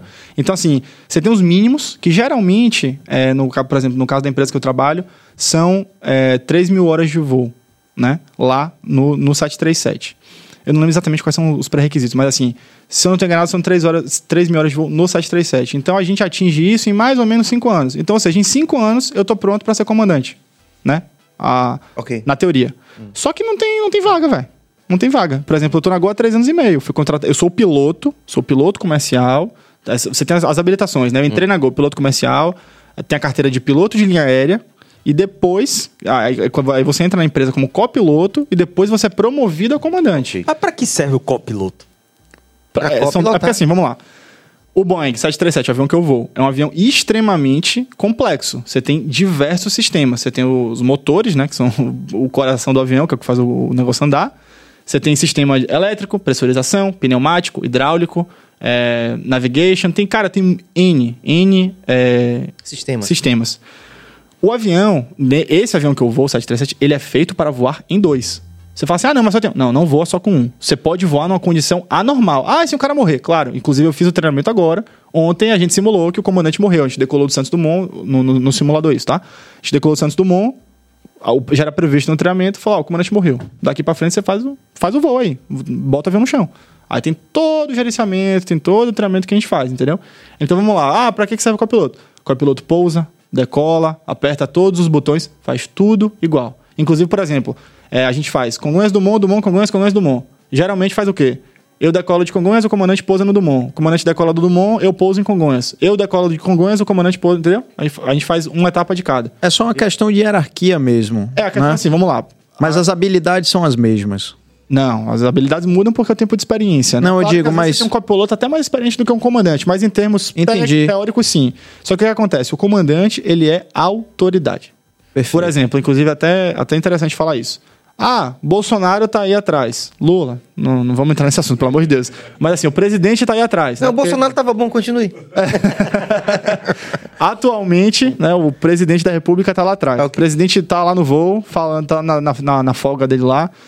Ah, daqui de Guarulhos pra Salvador, fala, cara, eu quero pousar agora aqui em Confins. Ah, por quê? Porque eu quero. Quero ir pra Belo Horizonte, mudou o plano. Não, não vai. Quem vai dizer se vai ou não vai é o comandante. Ah, não, mas Salvador, é, me falaram que tá chovendo, lá tá perigoso, não quero ir não. Cara. Não, cara, que vai dizer o comandante, a autoridade. Então, eu tô dizendo assim, pode ser até o presidente da república, pode ser o famoso Dom Caralho, Não. segurança, é, chefe de estado, foda-se, quem decide é o comandante. Ele é autoridade a bordo, ponto final. Isso tanto pra coisa boa quanto pra coisa ruim. Ah, morreu alguém. Cara, responsabilidade do comandante. Quem vai responder? Não é a comissária. Ah, mas a comissária fez o procedimento do RCP errado. Quem vai responder é o comandante. Ele é autoridade a bordo. Então, a grande diferença entre o copiloto e o comandante é que o comandante, ele é autoridade. Ele é quem decide. Ah, a gente teve uma... Decolamos aqui e o motor explodiu. Essa palavra, ah, decolou, o motor explodiu. Beleza, não tem problema. Vamos voar aqui, vamos gerenciar. O comandante que vai definir dentro cada um das suas. Eu vou ter as minhas funções como copiloto, o comandante vai ter as funções dele como, como, como comandante. Só que quem vai decidir se a gente vai pousar no Santos Dumont? Cara, pousar no Santos Dumont monomotor não vai rolar, né? Vamos pro Galeão? Vamos pro Galeão. Pista cinco vezes maior, qu- quatro vezes maior? Vamos pro Galeão. Então, ah, o Galeão tá chovendo. Puta, e aí? Vamos pra onde? Puta, vamos ver aqui. Ah, qual que tem um lugar aqui disponível e tal. Então, quem vai definir pra onde é que a gente vai, como que a gente vai? Se vai agora, se vai Palavra depois. final. Se lê esse checklist, se lê aquele, se faz. É o comandante. Ah, o controle perguntou tal coisa. Comandante, e aí? O que, é que eu respondo? Entendeu? Então, o meu papel lá, principalmente no dia a dia operacional, é assessorar ele. Só que, claro, eu, antes de entrar na Gol, eu já voei aviões que eu era o comandante. Então, a gente diz assim, brincando, né? Eu estou copiloto, né? Eu sou um comandante que eu estou copiloto. Até ser promovido a comandante, que esse momento vai chegar. Espero que não demore muito, mas acho que daqui a uns nove Você- anos. Com E- certeza e, claro, você vai- o salário, o salário é totalmente diferente. Você É vai muito- perdoar a nossa, a, nossa, a nossa evidente ansiedade de todo mundo quer perguntar alguma coisa. E é Mas só pra fechar esse assunto, rapidinho, Billy. Tran- Só pra fechar esse assunto. Quando fala assim que o, o avião é território do piloto, é nesse sentido, o, o- o comandante. Não é, não é Autoridade, cara. militar, ele não é militar, mas existe uma. uma... É, mas depois você vai responder, né? Isso. É, se você fala assim, ah, eu quero é fazer tal território coisa. Beleza, mas depois quando pousar, você vai responder pra empresa. Por que, que você fez aquilo? Por que que você... Aí, aí você tem um chefe, né? É, é porque assim, Aí né? Tem um chefe. Aí você vai falar, falar, muito eu fiz isso, isso né? por causa disso. O avião é território do piloto. Por exemplo, o que a gente um- é muito comum. É, a gente tem o. É porque eu tô. Eu tava comandante. estudando inglês, é. Tem um, tem um negócio que é unruly passenger. Que é tipo assim, a gente tem um passageiro, cara, que ele tá xingando todo mundo, tá mandando todo mundo pra puta que pariu. Bolsonarista. Quebrando coisa. Tipo, né? Tipo Tem um cara. É só uma, só referência, gente. Só referência. Não vou entrar nesse tema. Tem um cara chato lá que, tipo assim, pô, tá. Sei lá, tá assediando alguma mulher. Cara, se o comandante falar que esse cara vai descer, meu irmão, esse cara pode se ajoelhar e falar, pelo amor de Deus. Se o comandante falar que vai descer, ele vai descer. Ah? Chama a Polícia Federal, velho. Vai tirar ele do avião à força. Já teve caso. A gente tá em voo, taxiando o avião, tipo, indo decolar. E o cara tava bêbado, velho. O cara tava bêbado, enchendo o saco e com o cinto ligado. Já- a gente já tinha dado o comando, né, de tripulação preparar pra decolagem, que é o momento que a cabine já tá toda checada. Porque, cara, tô, tô na corrida de decolagem. Imagina se acontecer alguma coisa que eu tenho que abortar essa decolagem. Cara, esse avião vai parar muito rápido. Se você tiver em pé, irmão, você vai bater a cabeça lá na frente. Você vai voar. Você é um perigo pra você e para outras pessoas. Então, você é um risco. Você é uma ameaça. Então, a, a depender, aí isso envolve muito gerenciamento. A depender do nível que isso chega, você fala, cara, esse cara não, não, é, não, não não tá seguro pra eu voar com ele aqui dentro. Vamos voltar e vamos desembarcar ele. Já aconteceu algumas vezes. Algumas vezes. De a gente, é, eu, claro, assessorando um comandante, como eu falei, o meu papel de copiloto é esse, assessorar o cara. E eu, claro, vou, vou criando o meu julgamento para quando eu me tornar né, um comandante na empresa que eu trabalho hoje, em qualquer outra, eu que vou decidir. Então, é um trabalho em conjunto, né? E já teve N situações da gente ter que. N não, mas no meu caso foram três. Três ou quatro, não lembro agora. Mas já, já teve até uma vez, cara, que a gente quase não precisou, mas quase que a gente, por exemplo, tá fazendo um voo, não lembro agora. Guarulhos Salvador, a gente quase, tipo assim, alternou para Belo Horizonte para desembarcar o cara. Porque tava, tipo assim, começando a ter confusão no avião, ter briga. Era, era um político. É, e aí os, começa a bater boca, não sei o quê, e manda um pra lá, outro pra cá, e um sai na porrada e segura e deixa de. Enfim, foi um auê. Acabou que conseguiu controlar a situação, a galera animou, o comandante fez o speech, então resolveu, entendeu? Então, assim, a autoridade do comandante é esse nível. De falar, velho, sim. você não vai. Por quê? Aí depois o comandante vai responder pra empresa. Ó, ele não foi por isso e isso, isso. Vai responder copiloto, Por relatório. exemplo, se ele diz, ah, não concordo com sua decisão, vou tomar a minha, por exemplo. O É comandante. que Billy, Billy quer criar confusão, Não né? Billy? quero, eu Não, mas é gosto. essa pergunta dele, porque isso, isso envolve mais a questão técnica. Vamos lá. O comandante teve uma decisão.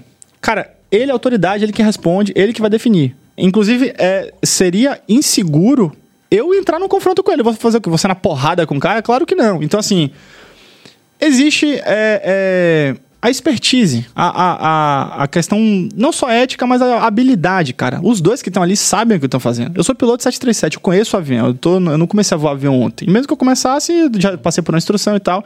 Assim, você sabe, os dois sabem o que estão fazendo. O momento que o copiloto tem que interferir, que é o que a gente tem no treinamento, é quando ameaça diretamente a segurança do voo. Então, por exemplo, cara, o comandante está nitidamente alterado. O cara brigou com a mulher, sei lá, o cara tá drogado. É, hipotético, tá? Hipotético. É quase impossível isso acontecer. Mas enfim. Chega um ponto, velho, a gente tá vindo ali pra pouso, cara, eu não tô confortável. Eu tô aqui, eu falo, caralho, não tá legal. Eu só vou, como a gente chama, meter a mão, falar, velho, tá comigo. Tipo, né? Vou tomar as ações, os- o, comando da aeronave agora tá comigo. Tem que, cara, eu, eu não sei de nenhum caso, tá? Só pra deixar registrado. Eu não sei de nenhum caso que aconteceu assim aqui. Para na- tranquilizar na minha empresa. a é. audiência aqui do BaiaCast. É extremamente improvável isso acontecer. O cara fala, tá comigo, não sei o que. É muito pouco improvável. Agora, claro que na decisão dos dois, eu vou falar, comando, ó, eu iria por esse caminho. Cara, se ele falar, não, vamos por esse, não tem o que se discutir. O cara é autoridade, definiu isso, o cara tem mais experiência que eu, vou aviar mais tempo, vai fazer Pedro, isso. eu entendeu? digo por- por- pelo seguinte: você maneja o- os aparelhos, certo? Aí ele, digamos, eu sou completamente leigo. Pega aí, pega a esquerda, aí você pega a direita, não. Aí o cara, ô, vamos deixar você pegar a Sim, esquerda. sim. É isso que eu tô falando. Por exemplo- o que você falou, como copiloto, você faz todo o procedimento ali. Aí o cara mandou você pegar a esquerda, você pegou a direita e, e aí disse, ô meu amigo, eu mandei você fazer um. Mandei você fazer isso. Ele tem como, por exemplo, desfazer, por exemplo. É, é, é porque é difícil explicar, porque, como você falou, né? É uma questão muito técnica, mas assim, é, um dos grandes pilares que a gente tem é a comunicação. Né? A gente tem o trabalho em equipe, a liderança, comunicação. O outro agora esqueci. Mas acho que é. Trabalho em equipe, comunicação. Enfim, comunicação é importantíssimo. Então, assim, é, a gente, por exemplo, essas situações podem levar a gente a um problema em situações anormais. É por isso que, inclusive, se você quiser, a gente pode até entrar no assunto do simulador. A gente treina isso exaustivamente em simulador. Cara, só pra você ter ideia, o manual do avião, na verdade, os manuais, né? A gente tem vários manuais. O manual de emergência, eu juro por Deus, só de emergência é isso aqui, ó. Só de emergência. Tem coisas que eu tenho que saber de cabeça, claro, né? E quem é que faz esse manual? Porque são. A- a- a é, porque são. Tá bom. estu- Tá bom. Porque você tem que é, prever uma série de acontecimentos, né? A fa- O fabricante do avião, é tipo o carro. Ah, se o motor pifar, o mecânico, ele estudou o... é, ah, esse, esse motor aqui, esse motor é fabricado por empresa X. Pronto, essa empresa X que vai dizer, ó, se acontecer isso, é isso, né, entendeu? Então, assim, é, o treinamento que a gente faz da Boeing é pra voar aquele avião. Inclusive, por exemplo, eu tenho uma carteira do 737. Você fala assim, ah, Pedro, então se a Latam quiser te contratar amanhã, você pode já voar amanhã o avião. da-" Não. A Latam, por exemplo, tem um Airbus A320. É outro avião. Então eu vou fazer, cara, pra eu começar a voar no mínimo uns três meses aí. É. Fazer Quantas todo o horas? treinamento. O quê? Quantas horas de treinamento, seja em simulador, seja voando? Cara, um treinamento inicial são 10 sessões de simulador, cada sessão são 6 horas, são 60 horas dentro do simulador. De voo, de voo mesmo são 4 horas, mas tem o, o briefing e o debriefing. Então dá mais ou menos uma- 40 horas de voo de simulador, mais ou menos isso. O inicial, o cara que nunca voou avião. Rapaz, o Serginho, esses caras estudam, viu? É. Estudam para tem que ganhar dinheiro mesmo. Porque estuda pra burro, meu irmão. É, pegando o gancho aí de Bill, é, Jerônimo é faz uma a questão de- participação. do, do voo de- que foi para Paris. Então, tem aquela, tur- não sei se é tempestade, muito raio, Sim. e de repente... Você falou que é do acidente? Sim, se Aquele você, Air France que a caiu. decisão do, Ah, do comandante, pegando o gancho dele, é, o correto é você desviar daqui da, daquela zona de turbulência. E o cara, não, vamos passar por dentro. Pronto, boa pergunta. E, essa para complementar dela. E a, antes, vou pegar aqui e aproveitar a oportunidade, que ele estava falando da carga horária. Né? E aí, a gente da população, o que, que acontece?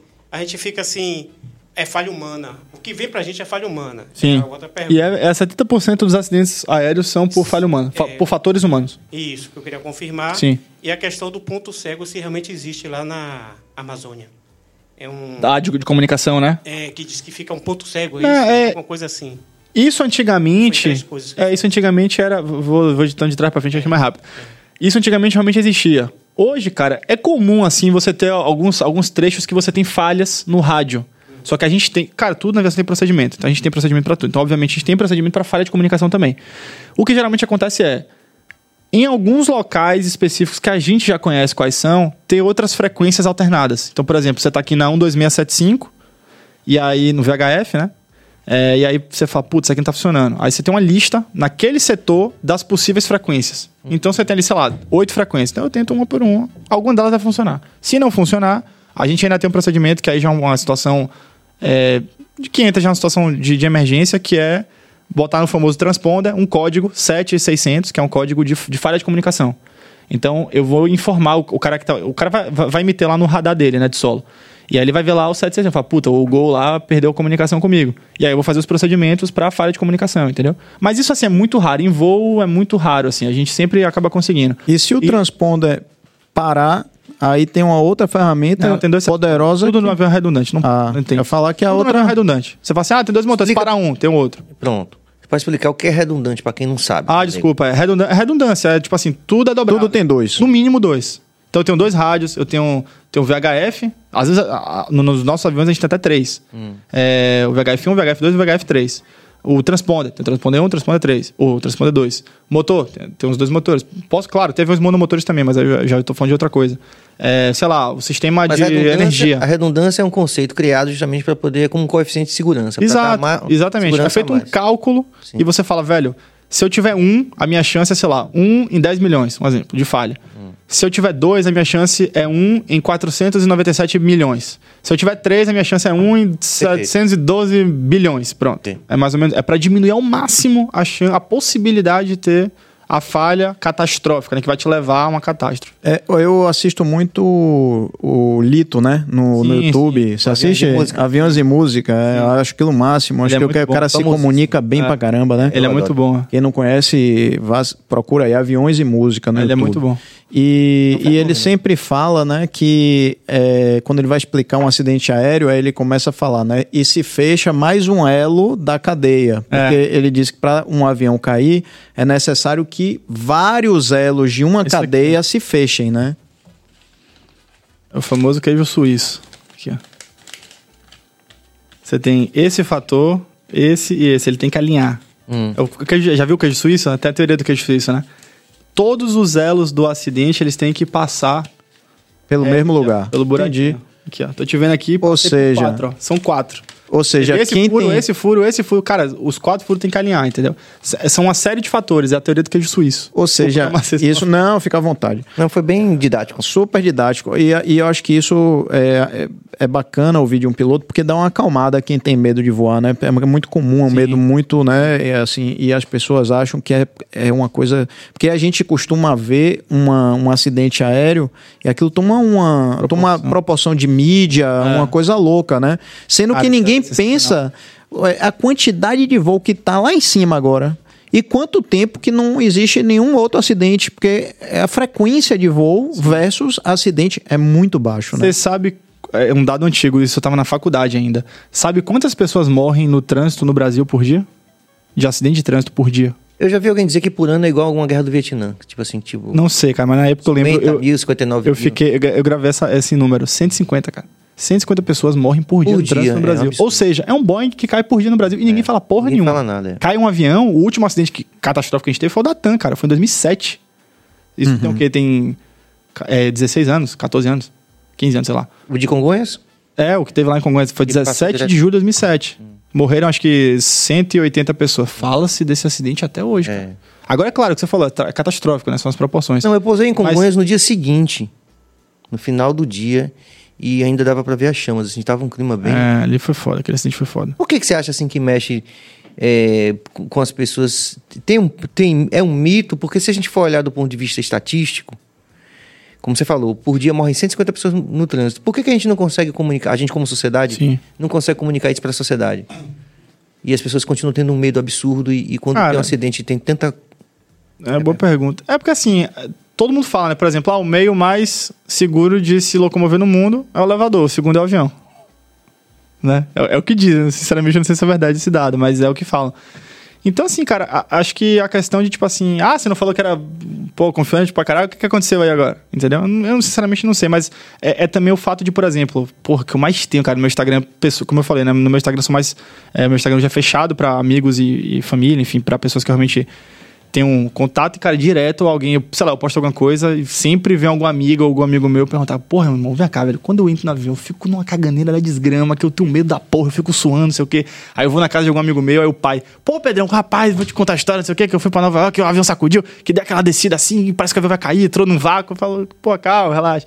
É, é, acho que isso é muito a questão do desconhecido, cara. Você não conhece, você não entende aquilo ali. Então, na maioria das vezes, cara, que tiver uma turbulênciazinha, a gente tá tomando um cafezinho lá na frente, batendo papo. No máximo a gente fala, porra, liga o cinto, né? É, liga essa porra aí. Ah, liga o cinto. É, tripulação é vida de cintos. Pronto.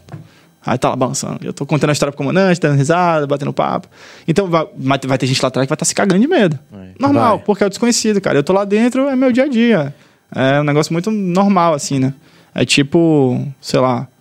É, Eu, por exemplo, a Holanda, quando no final da Segunda Guerra, eles começaram a ter um, um- um avanço muito grande de, de número de carros.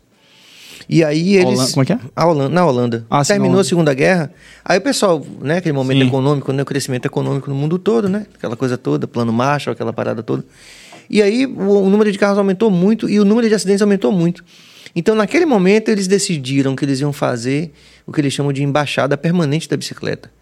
Que ah, é que legal. Não sabia eles disso. têm um embaixador permanente da bicicleta, que é uma pessoa que tem um cargo governamental, que ela vai o tempo todo estar conduzindo campanhas para convencer as pessoas a andarem de bicicleta, porque carro é muito perigoso. Sim. E eles efetivamente têm números bastante animadores para continuar fazendo isso. Né? Sim. Quer dizer, a Holanda também não é bom a gente fazer. Agora, é Pedro- tudo fora da curva. Pedro, Deixa eu só é- terminar ele rapidinho. Tranquilo. Então, assim, efetivamente, eles dizem, olha, carro é perigoso. E, e aqui a gente, em outros lugares do mundo, a gente tem essa realidade. Por exemplo, agora a Regis Bittencourt, que é chamada Sim. Rodovia da Morte. Sim. É, minha filha está em São Paulo e ia com a, com a família do namorado pra, de carro para Curitiba. Mas os números com essa chuva estavam tão absurdos, absurdamente maiores do que já são, já é, já é considerada a rodovia da morte, que eles decidiram não ir. E mas morrem 150 pessoas por dia, mas a gente não consegue comunicar pra gente como sociedade Sim. que é tão mais perigoso andar de carro, né? Cara, é, é isso é um troço, eu acho engraçado, porque assim, as pessoas vêm me perguntar da turbulência, cara, é, é muito engraçado, porque assim, tudo bem, eu, eu entendo, né? A pessoa leiga, ela não entende. Mas assim, eu falo, velho, você tem medo do quê, velho? Me diga aí, um avião caiu por causa de turbulência. Eu quero que você me diga um, um que caiu por causa de turbulência. O máximo que você, Só pra você ter ideia, a gente tem turbulência leve, moderada, pesada e severa. Que é a light, medium, heavy e severe. Cara, a turbulência severa, que a gente tem até um procedimento é, específico, eu nunca cheguei nem perto. Eu nunca peguei uma pesada, pra você ter ideia. Mas Máximo essa severa derruba avião? Não, não derruba, não derruba. É porque assim, Não necessariamente, né? se tiver alguém em pé, vai se machucar. Mas vai, vai se machucar feio. Já, já tiveram alguns vídeos, por exemplo, tá lá as comissárias fazendo o serviço de bordo, e aí você vê o carrinho levantando, batendo, subindo, melando aquela gritaria, o bagageiro abre. Isso é uma turbulência severa. Isso não é perigoso a nível de derrubar o avião. Alguém pode se machucar se estiver tendo serviço de bordo. Cara, isso é perigosíssimo. Essas turbulências, elas são, geralmente, quando elas são assim inesperadas, é a famosa CAT. É Clear Air Turbulence, que é a turbulência de céu claro. Essas não tem como a gente prever. Porque acho que alguém perguntou aquele negócio, negócio do radar. Foi o que você perguntou. Pronto, da France. A gente até esqueceu de responder a, o- a- a pergunta dele. A gente tem um radar. Não, o radar, ele, ele nada mais é do que o quê? Ele emite ondas e ele recebe a- o reflexo dessas ondas do rádio, né? Então ele emite as ondas e aí a água reflete e a, água, o gelo, né, o vapor, ele, a gente recebe isso de volta. E no radar ele mostra pra gente no display em, em formato de cores. Então a gente tem o verde, o amarelo e o vermelho e o magenta, que é tipo um roxo, um ciano, ciano não, desculpa, um é um, um roxo assim, um roxo claro, que é, é, turbulência. Ele só não sabe o- exatamente o nível, mas é tipo assim, não entre, não vá aqui. Então, a gente tem o caso da France. Eu não posso te falar exatamente o que aconteceu lá. Eu, eu estudei esse, esse acidente na faculdade, eu sei mais ou menos o que aconteceu, mas como eu não vou avião, e claro, é até antiético falar sobre o acidente, sobre o que deveria ter sido feito, se foi do piloto, se não foi. É antiético, né? Eu, eu tô aqui como um piloto de avião, então isso, enfim, não seria algo muito legal se falar. É, a se falar assim, dá detalhes que não, não, não vejo muito porquê. Porém, o que, que acontece nesse, ne- nesse caso? A gente tem a questão, é, como eu tava falando, da Clear Turbulence, cara, você não prevê, velho. Por exemplo, por questão de conhecimento, a gente já conhece algumas regiões, por exemplo, do- do- dois, dois voos que são bem, bem é, é, comuns de acontecer a turbulência pesada ou para frente. Seria é, Montevidéu, depois que você passa ali do final de Porto Alegre, Pelotas, que já é extremo sul do Rio Grande do Sul. Cara, tem uma, tem uma corrente que a gente chama jet stream, uma corrente de jato ali. São ventos muito fortes que chegam assim a. Bora botar aqui 150 nós, vai dar aí mais ou menos ah, tô, de, tô ruim de matemática hoje. 230 km por hora, 250 km por hora. Se duvidar, acho que chega até mais que isso. Isso em altitude de cruzeiro? É, lá é 38, 40 mil pés, que vai dar mais ou menos aí 11 quilômetros Uhum. de altitude. É... Cara, às vezes tá um dia lindo, cara. Inclusive aconteceu isso comigo. A turbulência mais pesada que eu peguei foi, foi indo pra Montevidéu. Aí, cara, Montevidéu não, desculpa, Buenos Aires, que é um, é um pouquinho depois, né? Montevidéu tá aqui, Uhum. Isso. cruza ali o, Cruza o rio. a La Plata, tá lá. Dá pra ir nadando. É, dá pra nadar.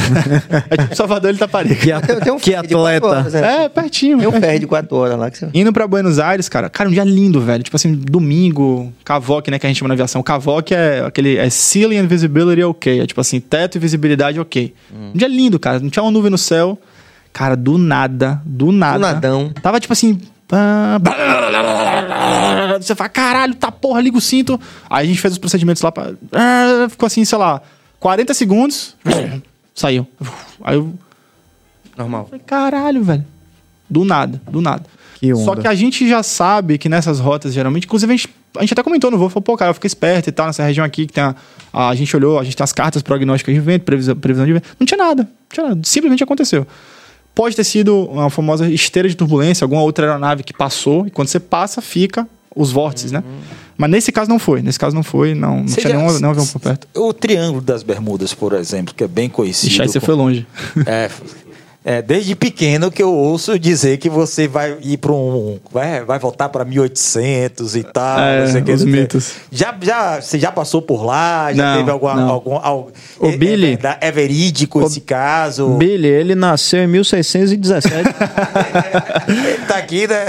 É, Mas- ali, ali é mais pro, pro lado leste, assim, do Caribe. Quando a gente vai pra Miami, a gente passa mais por dentro. Mas, eu que é nunca, eu nunca fiz isso. magnetismo ou alguma coisa que puxa. Não, que- tem, tem umas histórias lá, uns mitos, mas acho que isso é mais pra negócio de navio, cara. Pra, pra aviação, acho que não.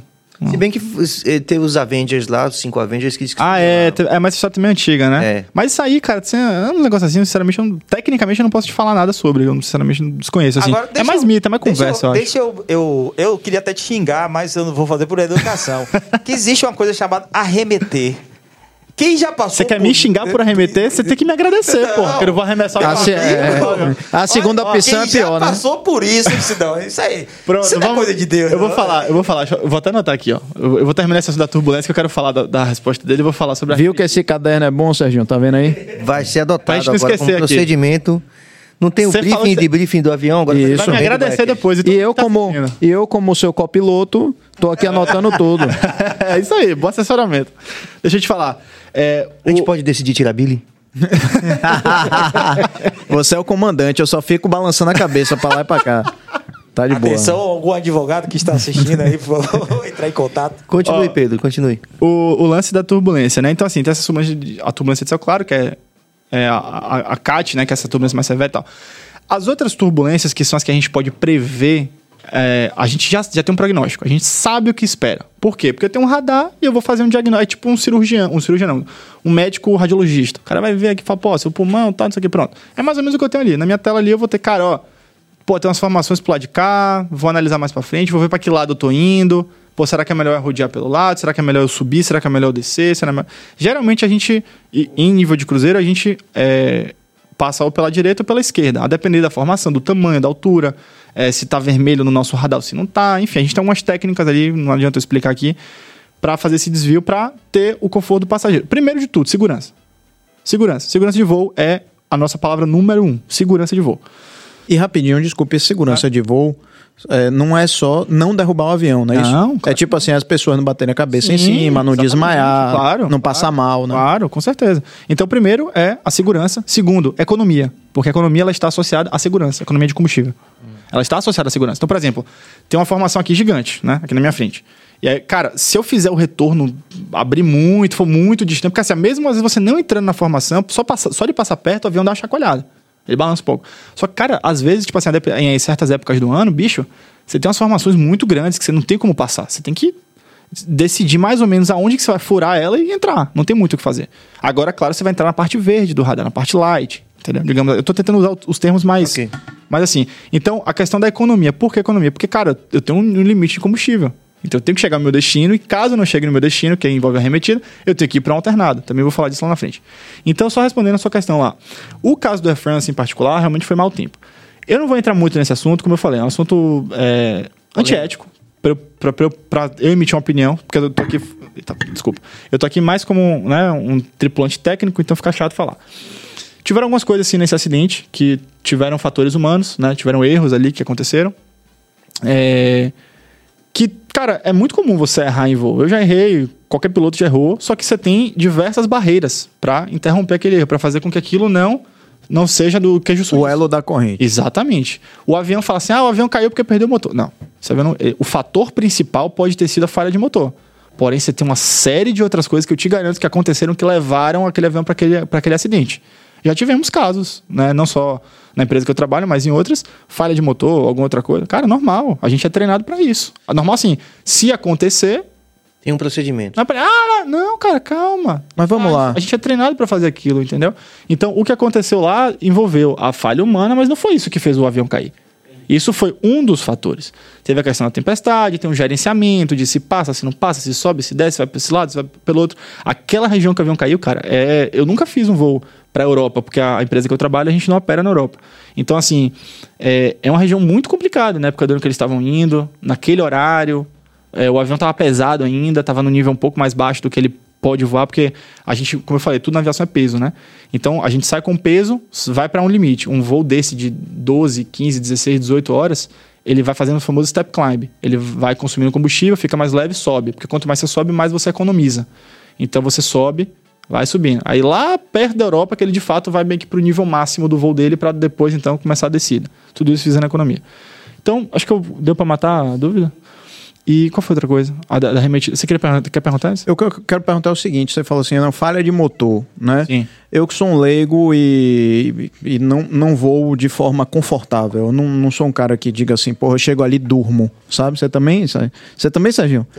Eu acho isso triste. ah, obrigado, Serginho. Obrigado. todo mundo sossegado voando. Não, é isso. Às vezes eu acho que sim, é uma questão é, que é meio irracional, Sim. mas que por outro lado também. Eu, digo- eu diria racional, só que é desconhecimento. Né? Isso, isso. É, é Porque- animal, né? Tipo assim, instintivo. É, porque assim a gente pode até saber que o carro mata mais e tudo, mas você tá no chão, né? Outra coisa é você tá a 10 mil pés, a 10 mil pés de altitude, de cruzeiro? Cruzeiro é não, é mais alto. Mais- 38, 37. Pronto, 40 mil pés de, de altitude e saber que, pô, bicho, a gente não foi feito pra estar nessa altitude. Desafiando a Né? da física. Des- desafiando tudo. Tá- É. Se uma, uma pessoa do passado soubesse que hoje a gente tá fazendo isso, cara, falar, ninguém ia acreditar um negócio desse, né? É verdade. Então eu acho que isso mexe com o imaginário, com, Sim, sim, sim. com medo. com desconhecido. mas na hora de uma decolagem, que, a- que dá aquela.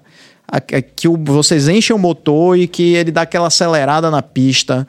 Se o motor apagar no final da, da pista, Boa pergunta. sobe o avião ou tá todo mundo lascado? Porque eu- esse é o meu medo. eu te é o meu medo. Não, depende. Vamos lá. Vou, vou entrar um pouco mais, agora vou falar um pouco mais técnico.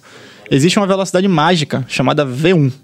É a nossa velocidade, é um cálculo que é feito, baseado, como eu falei, depende do peso, da temperatura, do vento, do, da pista. Se a, se a pista, a altitude da pista, por exemplo, São Paulo. São Paulo, 2.500 pés de altitude. Salvador é zero. Isso influencia no cálculo. Enfim, é feito um- todo um cálculo, mas principalmente o peso do avião. Qual flap que você tá, que o, o flap é o nosso dispositivo ali atrás da asa é de, de sustentação. Aquele né? que faz aquele movimento, Isso, né? de- exato. Ele, ele aumenta a curvatura da asa no, no- no avião que eu vou, né? Uma E, ele não aumenta. e a sustentação. Exato. A, a intenção dele é essa, prover uma sustentação maior para você poder sair do chão. Por exemplo, Santos Dumont é uma pista. Cara, Santos Dumont é 1.300 metros de pista. Você fala assim, ah, Ilhéus, tem uma galera aqui da, aqui da, aqui da Bahia, né, de Salvador. Ah, Ilhéus, aquela pistinha. Cara, Ilhéus tem 1.500 metros. Santos Dumont é menor ainda, tem 1.390, né? É, mas é no Rio, né? E aquela vista maravilhosa. Ah, é melhor de morrer, né? É melhor de morrer. né? Tecnicamente é melhor de morrer. Já, você já viu uma foto de um avião alinhado? Né? Tenta, você consegue jogar aqui, não? Bota assim, é, avião alinhado Santos Dumont. Só pra ver se... Cara, o, avião, o Santos Dumont, tá- o Pão de Açúcar tá na sua frente aqui. Inclusive, lá, lá a gente tem um treinamento especial. Pra gente voar na ponte, a gente tem que fazer um treinamento especial pro Santos Dumont. Não é qualquer piloto que vai pra lá, na linha aérea, né? A gente é obrigado a fazer um treinamento especial pro Santos Dumont. No simulador a gente treina exaustivamente. Mas vamos lá. A famosa velocidade AV1. O que, que é essa velocidade? Ela é uma velocidade de decisão. É a velocidade que, cara, se eu perder o motor até a V1, eu paro. Se eu perder o motor depois da V1, eu prossigo. Resumindo, é isso. Sim. É uma velocidade que a gente faz o cálculo. Todo voo tem um cálculo. Se, por exemplo, a gente está taxiando, aí, sei lá, cinco passageiros falam: Ih, rapaz, esqueci minha carteira, quero voltar. Claro, né? Seria uma situação, porra, cara vai ter que. Porque se o passageiro não quiser a gente estar no chão, vai ter que voltar. Volta, desembarca o cara, o cara saiu. É feito todo um novo cálculo, nananã, tirou as malas. Ah, vê, vê, tipo assim, ah, faltou 20 quilos aqui. Vem uma documentação nova, não sei o que, faz a correção, pronto. Essa velocidade, ela vai dizer se, ó, se você falhar até aqui, o motor, qualquer coisa que possa é, interferir na sua performance de decolagem, você para o avião. Esse cálculo, ele já assegura que o avião vai parar até o final da pista. Porque ele é feito para aquela condição, para aquela pista, para aquele peso, para tudo certinho. E, claro, ah, falhou, falhou depois. Não tem problema, a gente vai voar com um motor só. Inclusive, eu queria aproveitar para falar o quê? E se os dois falharem? Extremamente improvável. Mas se, se os dois falharem, você vai pousar em frente, após a decolagem. Em frente de onde? Caso no É, mar ou no pão de açúcar. Vai pousar em frente. Por exemplo, Pô, se for de Congonhas, vai, vai ser um acidente.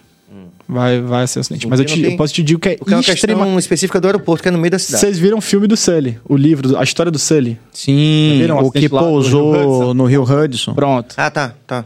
Quantos voos já tiveram pra acontecer só aquele acidente? E teve um na Rússia também, mais ou menos uns 5 anos depois. Que os caras conseguiram parar num, num- num- acho que numa plantação de milho.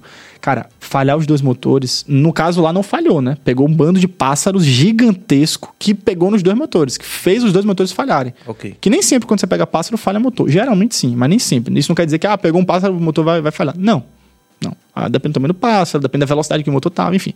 O que eu quero dizer é o seguinte: é, nesse caso da rejeição de decolagem, ele é feito. A gente treina esse simulador, é uma manobra né, de voo, a gente treina exaustivamente, inclusive a gente só sai do simulador quando a manobra tá, quando o instrutor fala, não, fez direitinho, tá certo, conhece, entendeu o que é para fazer, beleza. Então, isso é o que garante é, esse caso, e eu queria aproveitar a oportunidade para falar. É, ah, o motor, ele é preso embaixo da asa, né? Tem um engine pylon, que é o que sustenta ali o avião. É como se fosse o... Puta, no carro. O carro tem a parede de fogo, né? Não sei se vocês sabem isso. O carro tem a parede de fogo, que é o que separa o motorista do, do motor. Se você bater e ficar preso na ferragem, teoricamente, se o motor pegar fogo, o fogo ele não entra pro carro. Claro que se for um fogo gigantesco, vai, vai consumir o carro todo. Mas inicialmente tem a parede de fogo e tem a, a carroça, a carroceria ali do motor. Pronto. Não sei se você sabe, é feito para no impacto de um nível alto ele se desprender. O motor do avião é a mesma coisa. Então, se algum dia você tiver de passageiro, que vai é extremamente improvável isso acontecer, mas se algum dia acontecer, ah, sei lá, entrou um drone. Já, já viu aqueles drones que é do tamanho dessa mesa aqui? Cara, um- eu te garanto, se um drone desse entrar no motor daquele, meu irmão, o motor vai cair, velho. Mas tranquilo. O motor, ele é feito para ter. Tranquilo, Jerônimo. O motor vai cair. Imagina, mas- É, é imagina se você tá na janela do lado do motor. Ah, meu Pra amigo. quem não conhece, realmente, óbvio, é uma situação de emergência. Não tô dizendo que não é. Não tô diminuindo a, a emergência, mas eu digo assim: é, o que eu quero fazer é tranquilizar as pessoas. Porra! Chegou o Sampaio aqui. Sabores Que aqui. moral, viu? Um grande abraço pra Hoje é seu Eu- dia. Não, eu tô de Se vier dieta. o Brown aqui, acho que eu vou Tá de dieta? Tô de dieta. Agradeço, agradeço. Ô, filho, que fica você à não tá vontade. ainda, não. Eu, eu, Não, eu tô não, não. falando aqui. Não, eu tô de dieta, fica à vontade. É, eu vou Já conversei com o nosso patrocinador. Porra, massa, Pô, eu mando o hambúrguer pra o você. nome? Do- Sampaio Porra, Sabores. Sampaio, obrigado. Nós temos, não, que nós honra. temos quatro eh, sanduíches aqui e mais quatro Porra. mais quatro. Então aqui pode É a chamada redundância. Redundância. Redundância. E... Quatro e mais quatro, porque se um falhar, tem o. Exatamente. Aí, ó. Ah, e Sampaio sacanagem. Sabores deixa você nas nuvens, é ou não é? Ah, muito bem. Provar. Obrigado, obrigado, obrigado. mudou a vida do Bahia. Tô me sentindo honrado aqui, mas só pra fechar esse assunto. É, quando eu falo assim, ah, tá. Claro, é uma situação de emergência, é uma situação normal, né? Qualquer pessoa, eu, se tivesse passageiro, ia ficar, ih, caralho. Mas o que eu quero dizer assim, é... Cara, se de verdade um drone desse entrar no motor, cara, o motor com potência de decolagem gerando ali a. Porra, não sei quantas rotações por minuto, que a gente mede ele por porcentagem de potência, né? Não vem a cabeça agora aqui é, a, rotação por minuto do motor. Mas, cara, é, é uma rotação muito alta. Vai destruir o motor, vai dilacerar aquele motor todo. Então, aquele motor, a depender do nível de vibração que ele tenha, ele pode danificar a estrutura da asa do avião. Sem asa você não voa. Sim. Sem motor voa, Ele é normal. planejado pra ele ser destacado da asa. Ele é planejado para se atingir um nível de vibração que é o limite, ele quebra a estrutura e o motor cai. Já teve caso, inclusive, acho que foi. Não sei se foi nos Estados Unidos, que foi. acho que você não, tá, você não tá enganado, tá? Foi um 777 nos Estados Unidos, cara, que o motor caiu. Ele, ele teve uma pane, um- acho que um carretel lá do motor travou. Entrou num nível de vibração absurdo, a porra do, do motor balançando. Assim, eu tinha tem até filmagem. Balançando, blum, o motor sai. É engraçado, por- engraçado não, né? É trágico, porque não mata quem tá em cima, mas mata quem tá embaixo, Pode né? matar, É. né? É um perigo. Mas aí a gente tem. Aí a gente tem um checklist. É, a gente, claro, tem uns itens de memória que eu vou fazer ali para aquela, pra aquela. Eu vou identificar o que, que aconteceu. A gente, né, os pilotos, como, como treinados para aquilo. Como eu falei, eu vou assessorar o comandante se eu estiver voando, ou ele, independente. Se, ah, eu tô decolando. Os dois são treinados para aquela manobra. Então, ah, é, o motor caiu. Pronto, a gente vai identificar, pô, o que, que aconteceu? Vamos, a gente vai analisar, claro que vai ter tudo acontecendo ao mesmo tempo, a gente vai fazer o gerenciamento e a gente vai pedir o checklist, vai ler. Todos, e o, o checklist é o livrinho nosso lá que vai dizer o que, é que a gente vai fazer. Então, nesse caso, do, do, do motor sair, é um engine separation. É previsto, é previsto a gente treinar isso. A gente também tem o loss of both, uh, não, como é que é? Loss of both engines. Então, se eu perder os Perda dois dos dois motores, eu tenho, eu tenho um checklist também para perda dos dois motores. Extremamente improvável. Tem alguns itens que eu vou fazer de memória, os outros eu vou ler. Né? Claro, se eu tiver baixa altura, não vai dar tempo de ler, vou ter que gerenciar e tal. Mas assim, o que eu quero dizer é, as pessoas que estão voando, independente, se você algum dia tiver uma situação normal no seu voo, se você tiver, sei lá, na turbulência, cara, relaxe, todo mundo que tá lá na frente, eu te garanto que são extremamente treinados e vão fazer o mais bem feito possível. Claro, nem sempre vai ser confortável, nem sempre a turbulência a gente vai conseguir amenizar. A gente vai fazer o nosso máximo, como eu falei, primeiro priorizando a segurança, a economia da questão do combustível para a gente gerenciar, que é um claro, item de segurança. e eu, eu não terminei de falar. E claro, o terceiro é o conforto dos passageiros. Né? Quem, a- quem paga nosso salário é quem está lá atrás, claro, né? E a empresa também. Então, claro. a gente vai fazer tudo dentro dessas, dessas regras para não interferir na segurança, não interferir na economia. Vamos priorizar agora o conforto dos passageiros. Então, o, o desvio que a gente faz, que eu estava falando anteriormente, é para isso. É para fazer com que os passageiros não fiquem numa situação desconfortável. Um voo como ponte aérea. Cara, tem voo da ponte aérea que a gente não consegue fazer o serviço de bordo. Não tem como você atender 180 passageiros em um voo de 40 minutos com turbulência. Sim. Não tem como. Então a gente gerencia o máximo para que ocorra dessa forma. Se não ocorrer, por quê? Tem a segurança. E, por exemplo, a chuva está só no Rio de Janeiro. Imagina, ah, eu vou arrodear aqui então, vou lá pelo interior, passar ali por cima de Petrópolis, não sei o quê, vou para Vitória. Não tem como, cara. Vou gastar o triplo de combustível. Entendeu? É, então a gente tem que loucura. gerenciar tudo isso. Loucura. Cabas, se tiver pergunta, Sem comer mais pousa, viu? é, joga aí, rapidinho. viu? Se tiver pergunta. Só voltando, eu, eu falei do- da, da coisa da- do arremeter, porque quando eu fui pro Rio de Janeiro, tava voltando, chegando perto de Salvador, o avião começou a descer e aí arremeteu. Dez minutos depois, o cara foi falar alguma coisa, né? O que eu fiquei triste foi se eles estamos agora sobrevoando o Pelourinho. Triste é ótimo, Eu gritei, eu gritei, eu moro perto, se você puder.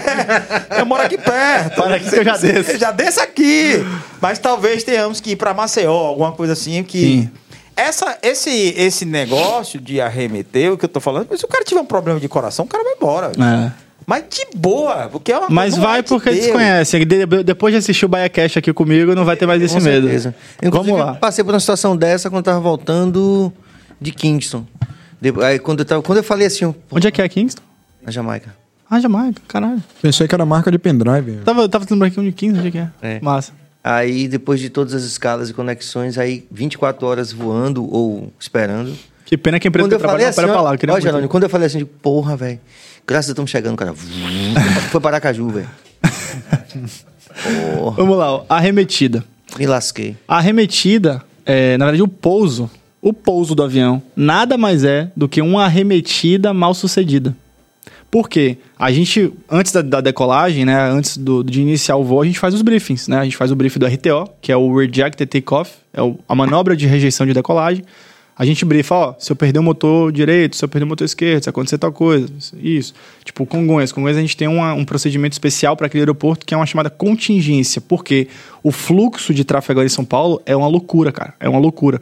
Então a gente tem um procedimento especial para aquele aeroporto. Então os aeroportos que tem a contingência, a gente briefa, ó, se, se falhar o motor na decolagem, vou fazer isso, isso, isso. Briefar é o, te- é o termo de a gente se comunicar nesse sentido. Arremetida a mesma coisa. Todo pouso que a gente vai fazer, seja em Salvador, seja em Aracaju, seja em Miami, seja em, sei lá, Orlando, Punta Cana, o que for, a gente brifa a arremetida. Então, ó, para essa pista, para esse procedimento, a gente tem uma carta, as cartas de voo, né?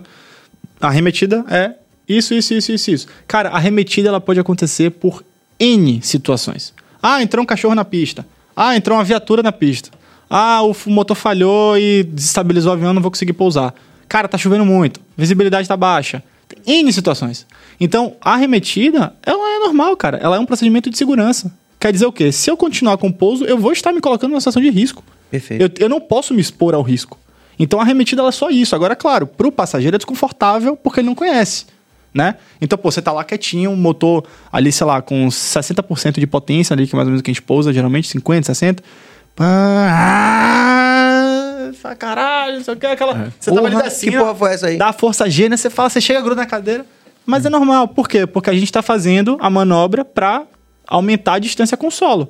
Então, eu tenho uma, uma altitude chamada MSA, que é a Minimum Sector ou Safe Altitude, naquele setor. Então, eu preciso ir para essa altitude mínima daquele setor, daquele aeroporto, para eu garantir que, independente de qual direção eu estiver voando, se é para trás, se é para frente, se é para cá, se é para lá, porque, por exemplo, decolei a arremetida para direita, mas por algum motivo tem um avião aqui, ó. O controle fala, ah, tem que ir para cá. Então, eu já subo para essa altitude mínima para livrar qualquer tipo de obstáculo, Ok. entendeu? Então, por exemplo, lá no, lá no Rio de Janeiro, você tem um pão de açúcar na sua frente. E se você estiver decolando e tiver com visibilidade mínima, que às vezes a gente decola de lá que eu não tô vendo o final da pista. Normal. Você tem os mínimos para poder decolar nessa, nessa situação, chuva às vezes. Você tem os mínimos de visibilidade e teto, que é a altura que a, a base da nuvem tá. Mas é normal. Então, assim, é desconfortável, eu sei. Às vezes o passageiro, porra. Aí você fala, ah, o piloto não, porra, demorou 20 minutos. pra-" Cara, a gente tá se preocupando com um milhão de situações. Então, qual que é o procedimento Bill padrão? quer que avise a ele, ó. É. Bill, Bill, Senhor atenção. Bill, Senhor no Bill. assento A3. Francamente. Mas é importante, é importante depois, a gente, é procedimento isso de qualquer empresa aérea, é, informar os passageiros que, olha, a gente arremeteu. Às vezes a gente não fala o motivo, que pode ter sido uma normalidade, vai causar um pânico sem necessidade. Então, às vezes a gente omite alguma. Não, não mente, né? Mas a gente omite algumas coisas por questão de segurança de voo. Imagine se uma pessoa surta. Sim. Já imaginou isso? Você fala, ah, eu vou com calmante. Ah, eu, eu tenho muita gente, muita gente me isso. ah, eu só vou com Dramin. Cara, imagina se uma pessoa dessa que já tem alguma predisposição, já teve algum tipo de. Eu não sou da área, tá? Mas sei lá, tem algum tipo de surto psíquico, eu não, não sei se estou falando a coisa certa, mas enfim. Cara, você se torna uma ameaça no voo, velho. É. Uma pessoa que tem claustrofobia, sei lá, que quer levantar, quer Sim. tirar o cinto, quer sair correndo. É Não vai verdade. adiantar nada. O que você tem que fazer é sentar, tá com sua cadeira na posição vertical, vou explicar isso porque também da, posição vertical, com seu cinto. Uhum. Se você tá correndo na cabine, você pode ser um perigo pros outros, cara. Com certeza. Você não só vai se machucar, como você pode machucar alguém. É, é engraçado que quando a gente fala de segurança, a gente fica pensando só a coisa do avião cair, né? É, é. Ah, o avião caiu, Não, matou tem todo mundo, ou não sei o que. Não, é, é- é segurança de Isso é- muita isso coisa. É extremamente improvável. É, e, e é uma coisa assim, esse negócio meio de arremeter. Uma vez eu tava voltando de Brasília e aí foi pousar aqui em Salvador, tá uma super chuva assim. E aí arremeteu, rapaz, é engraçado. O avião come- vira, parece uma procissão, né? Todo mundo começa a rezar, rezar, rezar, rezar, todo mundo rezando. E o pior é que esse, esse clima de, de, de pânico é um negócio, meu amigo, que vai, vai né? contagiando. Você, porra, todo mundo desesperado, você E fala, é, tem um que ficar. a arremetida ela tá associada a mau tempo, né? Aham. É, pelo menos a maioria das vezes que eu arremeti foi mau tempo. É, já tive que arremeter uma vez porque o avião não livrou a pista a tempo. Às vezes acontece isso. O, o avião que está na frente tem uma performance mais baixa que a gente, a gente vem na velocidade um pouquinho mais alta. Claro, o controle de tráfego aéreo ele gerencia essa distância, só que às vezes fica perto. Aconteceu uma vez comigo. Cara, ficou perto, não deu tempo dele livrar a pista a tempo da, da, do- da torre de controle autorizar nosso pouso. Como não teve autorização, a gente descontinuou a aproximação, fez a aproximação de novo, pousou tranquilamente. Então, assim, é, da remetida. Outra coisa de, de segurança que eu tava falando não da cadeira, né? Então, assim, cara, o passageiro que tá naquela situação, fica tranquilo, velho. Às vezes, às vezes não, né? Na maioria das vezes, ou pra não dizer todas as vezes, a gente tá preocupado com N outras coisas. Que a gente tá voando a baixa altura, já estamos numa situação é, de. Não, vou usar o termo crítico, mas assim, já estamos numa situação de, tipo assim, chegamos no nosso destino, temos que pousar. Eu tenho um combustível ali pra gerenciar. Porque se, tipo assim, velho, o Salvador tá chovendo, tá enrolado, eu já tô pensando em ir para Aracaju, eu já tô pensando em ir pra Maceió, eu já tô puxando aqui o boletim atualizado meteorológico, que quando a gente sai, eu vou, vou falar isso também, quando a gente sai lá de São Paulo, né, tô simulando aqui um voo São Paulo-Salvador, a gente já sai falando, ó, Salvador tá com tempo ruim, o tempo em rota é ruim, vamos ter desvio e tal, então eu já saio com combustível com isso previsto. Se não tiver nada, eu saio com combustível menor, tudo isso é gerenciado. Então eu vou sair de São Paulo para Salvador com combustível suficiente para chegar em Fortaleza, às vezes. Vai depender da situação. Às vezes eu vou sair com combustível de São Paulo para Salvador para chegar em Aracaju. Aracaju é bem mais perto que Fortaleza. Então, por exemplo, quando eu saio com combustível para Fortaleza, eu tenho um tempo de gerenciamento muito maior. Geralmente vai estar associado o quê? Pô, tá com mau tempo, então tá com alguma coisa que, tipo, sei lá, tá com interdição de pista, que os caras estão fazendo alguma obra na pista naquele horário, então no voo que eu vou chegar, eu posso chegar e pegar a pista interditada. Tem N, N fatores que a gente tem que coordenar. Então, por exemplo, na remetida, remeteu. Cara, primeiro, o que é que eu tenho que fazer? Voar o avião. Eu vou voar o avião. O piloto vai estar preocupado em voar a aeronave. Então eu vou me preocupar em todos a questão dos controles, de comando, tal, motor. Imagina se você tem uma normalidade na remetida. A gente treina falha de motor na arremetida. Eu, inclusive, ontem eu fiz o treinamento, eu treinei. A gente vindo pra, São Paulo. Situações reais. É o quê? Tô vindo pra, Congonhas. Cara, começou a chover. Tá, tá de boa, tô vendo a pista tal. Mesmo se não estivesse vendo também, vou até os mínimos ali. Cara, na curta final ali, bem próximo do pouso, fechou. Tempo, chuva, chá. Arremete, toga, potência, fez, faz o procedimento. Na arremetida, falhou o motor. É, é a situação assim que você, você. Não é que você não espera, mas tipo assim. É que você não Você quer. tá com a carga de trabalho, é, o workload tá alto.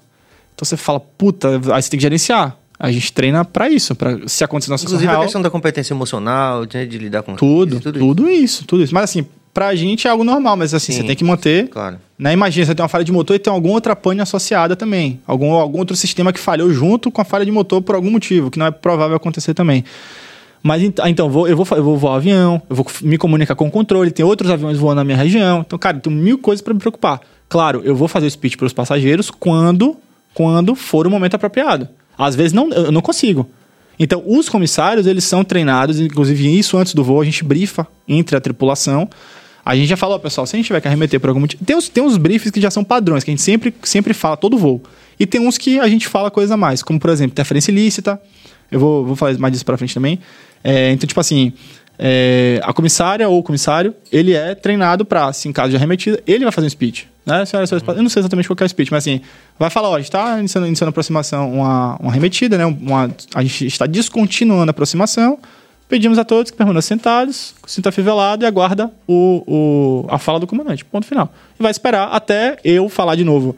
Tripulação preparar para o pouso ou fazer o speech. Ó, a gente arremeteu porque tava com mau chuva, então, ah, com mau tempo, aconteceu tal coisa e tal, vamos para seguir para pouso, então, ah, vou também no Paracaju. Ponto final. E vou para Paracaju, entendeu? E a gente, claro, informa quando tiver o tempo hábil para isso, né? Não, porque tinha que dizer a Billy, senão... É. São o É avião tá verdade, em é. perigo. É verdade que você não pode falar a palavra bomba no avião. Existem algumas palavras que você não pode.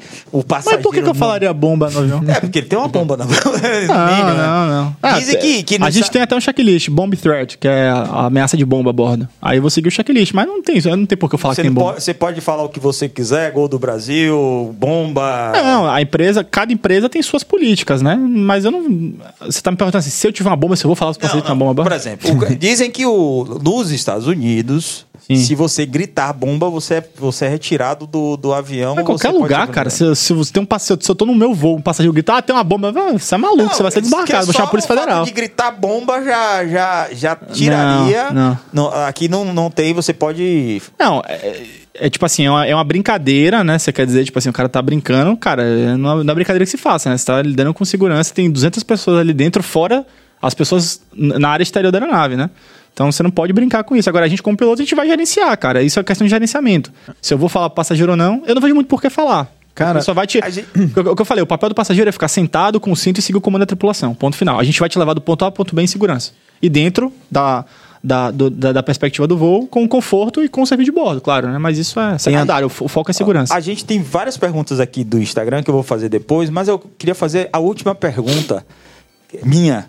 Por que vocês falam da- dessa forma, bicho? Do, no, no- no- senhor, senhor passageiro. Eu acho, rapaz, é um- tipo um 10 É o microfone, né? Eu- eu- eu- nós vamos passear agora. Não, é, é o, o microfone, às vezes, a gente tem O até o inglês, retorno. Eu, eu vi que seu inglês é bom, mas a maioria da galera fala We gonna to try to fry. É uma coisa assim meio. É, a questão, a questão é assim, ó. é, a questão do inglês é eu morei fora, enfim. E, e hoje em dia, né, pelo fato de a gente estar conversando do eu ter 25 anos, né? é, hoje em dia, cara, é, é tudo muito nivelado por cima. Então, é, hoje é muito difícil para você entrar no mercado de trabalho se você não for altamente qualificado. Então, graças a Deus, eu- como eu falei, eu sou um cara privilegiado, sempre estudei nas melhores escolas, tive acesso a uma excelente educação. Meus pais sempre se preocuparam em me prover tudo, tudo disso. Então, deu o meu melhor, né? Mas, claro, nem todo mundo teve essa- esse privilégio que eu tive Você de estudou estudar. onde? Você morou e estudou onde? Eu sou de Salvador, morei no, estudei no Chieta boa parte da minha vida. Não, mas eu digo o intercâmbio, esse período. ah, eu, eu morei na Austrália. Ah, tá. Morei um ano e meio lá. Mas quando eu fui, eu já, já eu fiz Sim, CNA, escola de inglês. Na verdade, eu fiz AQB, eu fiz CCA, fiz tudo, mas eu me formei no CNA. É, inclusive, até trabalhei lá um tempo.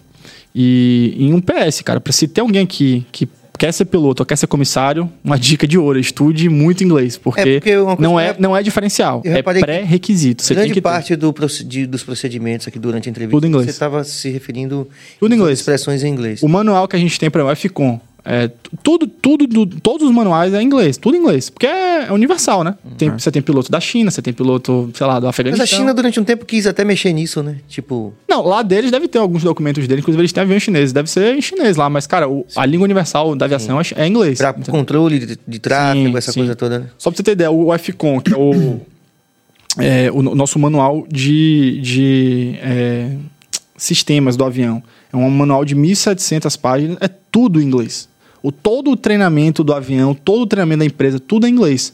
Claro que você tem documentos ali da- da- de cada empresa aérea que vai ser da língua local de cada um. Então, no caso do Brasil, em português, no caso da Espanha, em inglês. Mas também tem a versão em inglês. Por exemplo, a gente faz voo para Miami, para Orlando, para Punta Cana. Chega lá, o agente que vai inspecionar, que vai fazer algum tipo de verificação, ele é, ele não é, ele não fala português.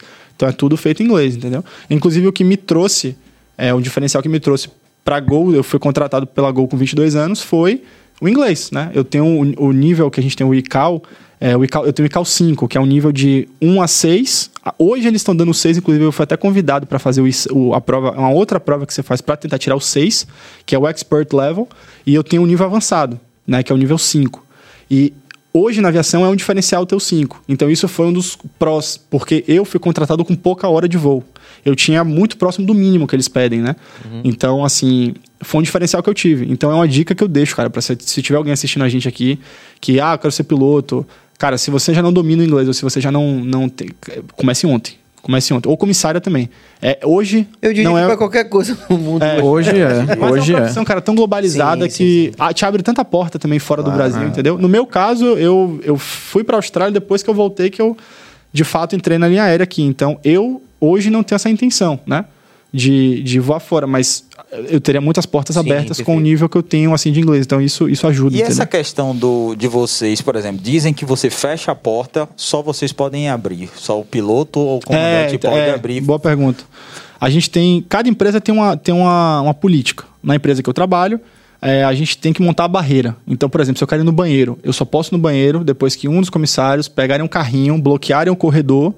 E aí, depois que ele bloquear o corredor, ele me avisa na cabine. Antes de eu sair, eu olho no olho mágico se a barreira tá montada, se ele tá em pé, de frente para os passageiros. E aí eu abro a porta, fecho a porta e vou pro banheiro. A porta, ela é, é, depois do... Isso, isso tudo mudou muito depois do 11 de setembro, né? 11 de setembro, né? Isso. É, 9/11. É, depois que teve os atentados terroristas, etc., que, por exemplo, a porta é blindada. Você pode atirar, cara, de fuzil, a, a, a- a porta não. é- Aquela porra ali é blindada mesmo. Tem até vídeo no YouTube se você pesquisar aí. É, e, e aí, cada empresa tem sua política. Por exemplo, tem outras empresas que você não precisa montar a barreira. Mas aí, por conta do que aconteceu no negócio do suicídio lá, do, acho que é, o Germanwings, é uma empresa alemã, é, um dos tripulantes é, comerciais, né, um dos comissários ou comissárias, um deles tem que entrar na cabine para o outro poder sair. Então, ou seja, ninguém fica na cabine de comando sozinho. Então, cada empresa tem uma filosofia. Isso é, isso é de empresa para empresa, tá? Então, na empresa que eu trabalho é isso. Não precisa, pode ficar um só na cabine, só que tem que sair só quan- quando a barreira estiver montada. Aí, por exemplo, vou no banheiro, então, ah, sei lá, a gente, na verdade, só sai da cabine para ir no banheiro, né? É, vai no banheiro, terminou, volto pra cabine. Quando eu fechar a porta, que ele pode desmontar a barreira e aí fazer o que for, entendeu? Já teve caso, não na empresa que eu trabalho, mas já teve caso de passageiros tentando acessar a cabine. Teve caso de atentados, né? Terroristas, etc. Inclusive tem uma história muito engraçada, que eu lembrei aqui agora. É uma senhora. muito engraçada essa história. É, porque não ser tão engraçada, mas tinha uma senhora, velho, no, no nosso voo, que a porta ela tem uma leve folgazinha, assim, você tentar abrir, tipo, a gente dentro da cabine consegue ver que tem alguém tentando abrir, né? Cara, no meio do voo, assim, era um voo madrugadão, tipo, sei lá, duas horas da manhã, tipo, passageiro tudo dormindo e tal. Eu ali monitorando o rádio, né? A gente fica no piloto automático, mas a gente tá, claro, acordado, monitorando tudo. Ali no rádio, é, checando o sistema e tal. Cara, a porta. Tipo, abriu com força assim, ó. Eu falei, tá porra. Aí o cara chamou a comissária aqui. Aí eu falei, cara, que porra tá acontecendo aqui? Aí eu chamei a comissária, a comissária, oi, comandante, porra, não sei o que, tá. Parece um minutinho, ó, desligou. Aí parou. Eu, caralho, eu- aí eu fiquei, eu fiquei, eu fiquei tentado a levantar pra ir ver no olho mágico, né? Mas eu falei, não, vou, vou esperar. Aí eu, eu vi a porta, uma outra porta abrindo, que foi- era a porta do banheiro, né? Porque, cara, eu não vou à noite, apesar do barulho do avião, mas é silencioso, né? Dava pra ouvir. Aí bateu assim com força também. Aí eu, caralho.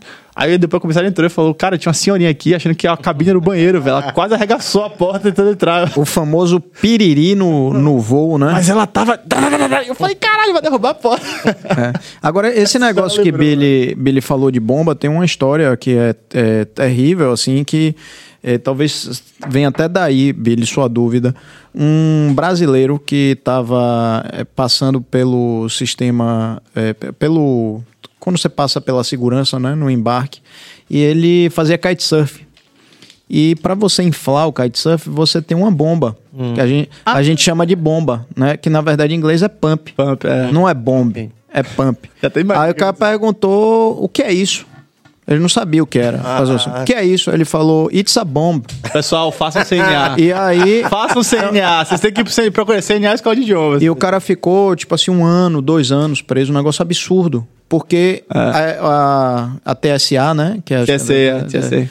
é que é o negócio lá de segurança É, americana, de voo americano, a- achou que aquilo era uma brincadeira que não se podia fazer de maneira nenhuma. E isso foi, foi logo depois, assim, do 11 de Qual a setembro. importância do inglês, cara? Pois Tá é, vendo? Isso podia ser até um comercial de, de escola de inglês, mas é trágico, né, velho? CNA, atenção, CNA. Não E ele nada. tentava explicar que, na verdade, bomb aqui tem duas, dois sentidos Sim, nesse caso, sim, né? sim, sim.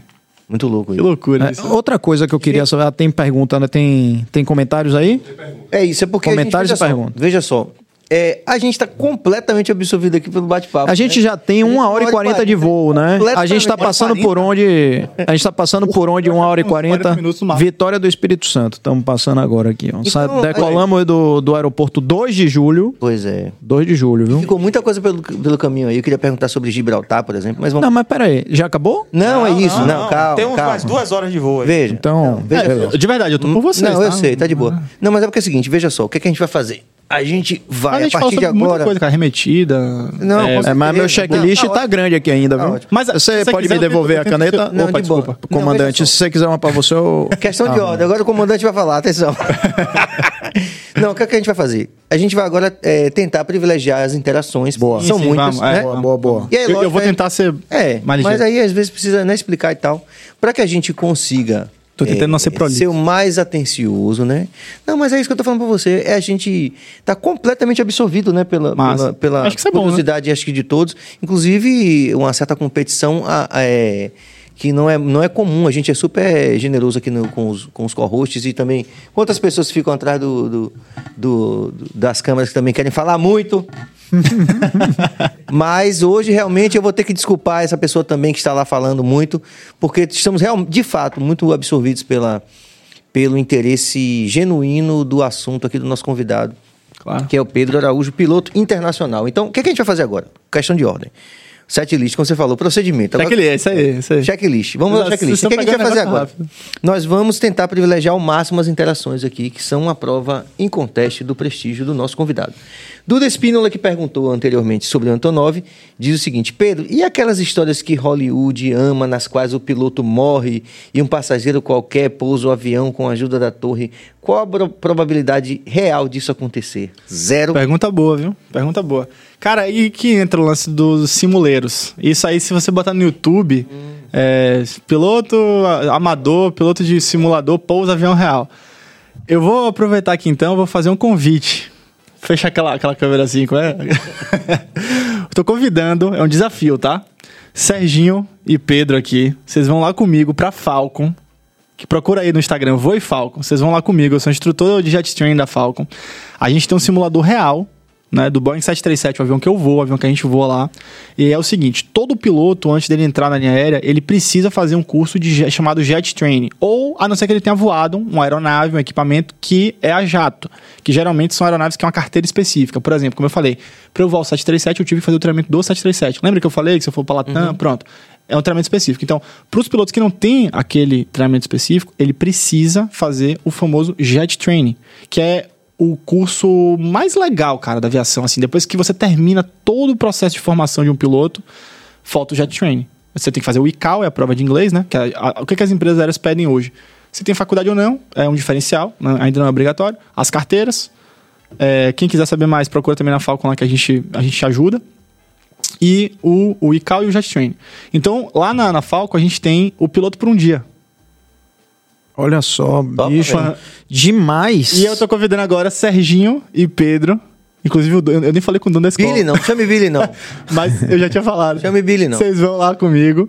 A gente vai fazer um piloto por um dia com vocês. E aí a gente vai ver na prática se vocês dois, com a nossa instrução, não vou tocar em nada. eu Vou só falar pro você, ó, faz isso, faz aquilo, vocês vão tentar pousar Como se fosse, ou seja, como se fosse exatamente o que você tá falando aí. Como se você estivesse no rádio, Isso. passando pra gente a Exatamente. instrução. Reduz Exatamente. motor, Faz aquilo, faz baixa flap.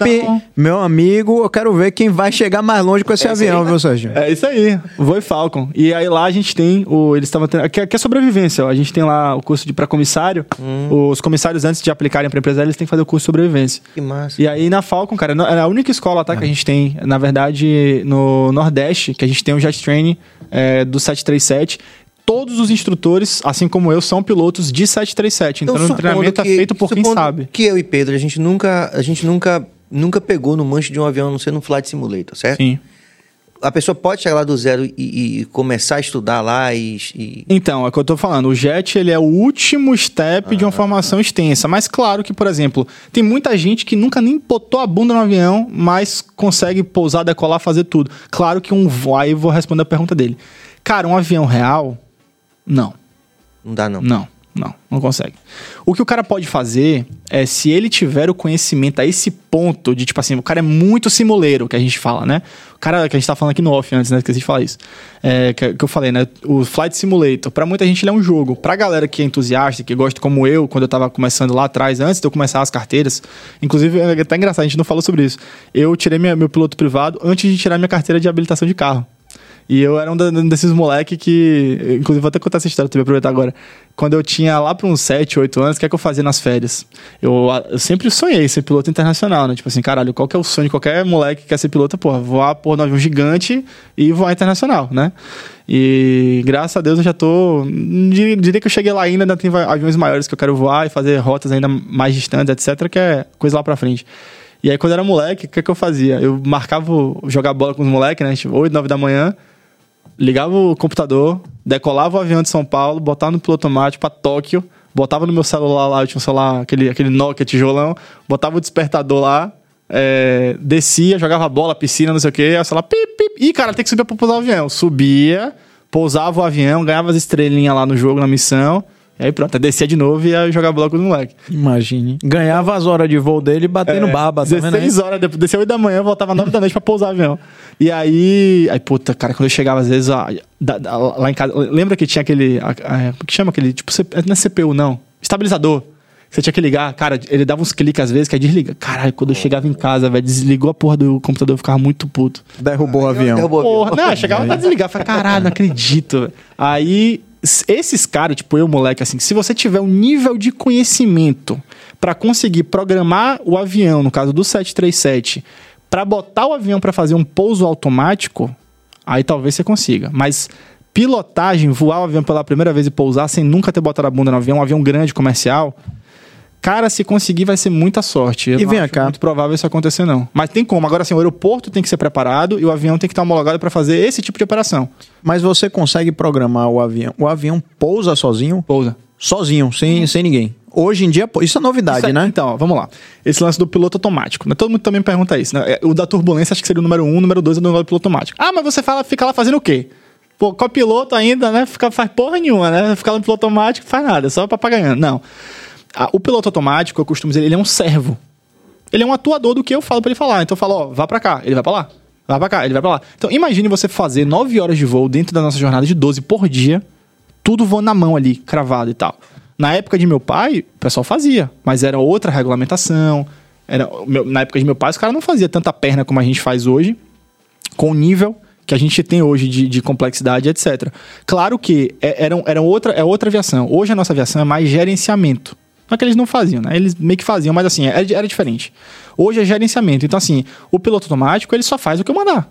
Tem que ter alguém para mandar nele, tem que ter alguém para atuar. Então, por exemplo, Guarulhos é, é um dos poucos aeroportos no Brasil que a gente tem que ele é, tem o pouso automático. Ele tem o chamado ILS CAT 2, que a gente é um procedimento, que é a categoria 2, que é o de pouso automático. Dá para fazer também o CAT 1, mas não é, não, é- não é previsto. Mas enfim. é, Então a gente programa o avião para ele pousar automático. Dentro da normalidade ele vai pousar. Só que se tiver qualquer coisinha, qualquer cabelinho fora do, do, do previsto, eu sou treinado para interromper a atuação dele e iniciar uma arremetida. Ou se eu tiver visual com a pista, o avião estiver estabilizado, eu pouso manualmente. Mas sim, é possível pousar o avião completamente sozinho, só configurando ele. Agora, como eu falei, o avião tem que estar homologado, o, o aeroporto tem que estar com os equipamentos para isso e a tripulação treinada. Não é tipo assim, ah, o cara acabou de se formar nesses aviões menores, ah, vai lá. Não, não é assim. Não é assim. Tem mais pergunta aí? Tem, tem, tem. Bastante. Vamos tentar agora dar uma ênfase. Porra, o tempo voou, velho. Não é? Temos que fazer... né? Não, a gente tem que fazer o 2, cara. Temos que fazer o 2. Cara, fazer bora, fazer assim? Vocês vão lá na Falcon, se der, a gente grava, a gente filma, e aí depois a gente, a gente Pronto, combina pra fazer um retorno. Pô, massa, bora, bom, Vamos? é. Fechou? Fechou? Massa. Júnior Valaski, eh, tem uma explicação lógica sobre aquele avião, se eu não me engano, da Malásia, que sumiu até hoje. Só para terminar a pergunta. Que sumiu até hoje e não, tem, não se tem notícia. Cara, não. É, as últimas coisas que eu soube é- ainda é um mistério. Tem gente que diz que esse avião pousou em outro lugar sequestrado, não sei o quê, que foi é, negócio missão militar. Que é tipo Tem Lost, assim, tipo, tá em outra dimensão. É, ah, isso eu não sei, né? Sinceramente, eu não, não acreditaria muito nisso, não. Mas assim, é, tem a, a teoria também de que o avião caiu e realmente nunca foi achado. Já disseram que ah, achou partes do avião, não sei o quê, mas nunca foi comprovado. É um mistério, isso aí é um mistério. É, é uma Dos lei. grandes, né? É. Esse é dos grandes. É, não, isso é gigante. Esse avião é. Se eu não tenho enganado, foi um 777. É o avião que eu tenho mais tesão, assim, na vida pra voar. Pronto, eu tava bom de perguntar isso rapidamente pra gente voltar à interação. Sim. O avião dos sonhos que você não pilotou ainda. 777. Boeing 777. Que eu vou hoje é o Boeing 737. Mas o meu sonho é você falar, cara, escolhe um avião. Boeing Em 777. termos de magnitude, quantas vezes maior do que o 377? Ah, umas Três? seis vezes maior. Cinco, seis vezes maior. Cara, É. É porque é por. Não, cinco vezes, deixa eu ver. É, umas cinco vezes maior. Cinco vezes maior. Ele, é, assim, em termos de peso, né? O avião que eu vou hoje, a gente decola com peso máximo, mais ou menos ele de 82 toneladas, que é o 737 MAX 8. O 777, se eu não estou enganado, ele vai ser umas 420 toneladas. 400 Ah, toneladas. você tem habilidade, você teria habilidade, ó, irmão, tem um aí pra você dirigir aí agora. É, o que eu falei, pilotar, todo então. avião é tipo assim, é uma habilitação específica. É, por exemplo, você tem habilitação de carro. Tem uma carreta aqui de não sei quantos eixos. Você, você dirige, você fala, cara, você- até que acho que desenrola, mas você não tá treinado para aquilo, entendeu? Hum. Então eu teria que, claro, fazer o treinamento do avião e tal, os sistemas são diferentes, então tem que fazer o treinamento, não é simplesmente chegar lá e voar, entendeu? Mas, mas dá pra porque fazer. não dá pra botar na banguela. Se me botar no carreta. simulador, eu acho que eu consigo decolar e pousar. Vamos voltar interação aqui. Vamos lá. Mas Billy tem a Se não certeza tiver, que ele tem vai aqui no estar. Instagram também. Aquela pergunta clássica: Boeing ou Airbus? Ah, Respondido já, ó. tá respondido. É tipo time, Pedro? Rapaz, é quase isso. É uma brincadeira, assim, é de sacanagem. É porque assim, ó, eu vou tentar não, não à vontade. me, alastrar, me, me- me alastrar muito.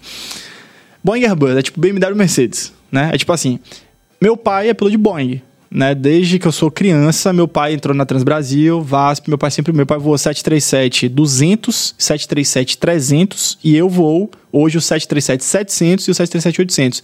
Meu pai voou, são quatro gerações de 737.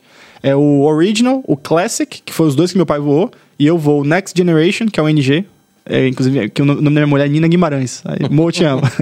é, o 737 NG e o 737 Max, que é a, a, a família, né? Então é interessante isso.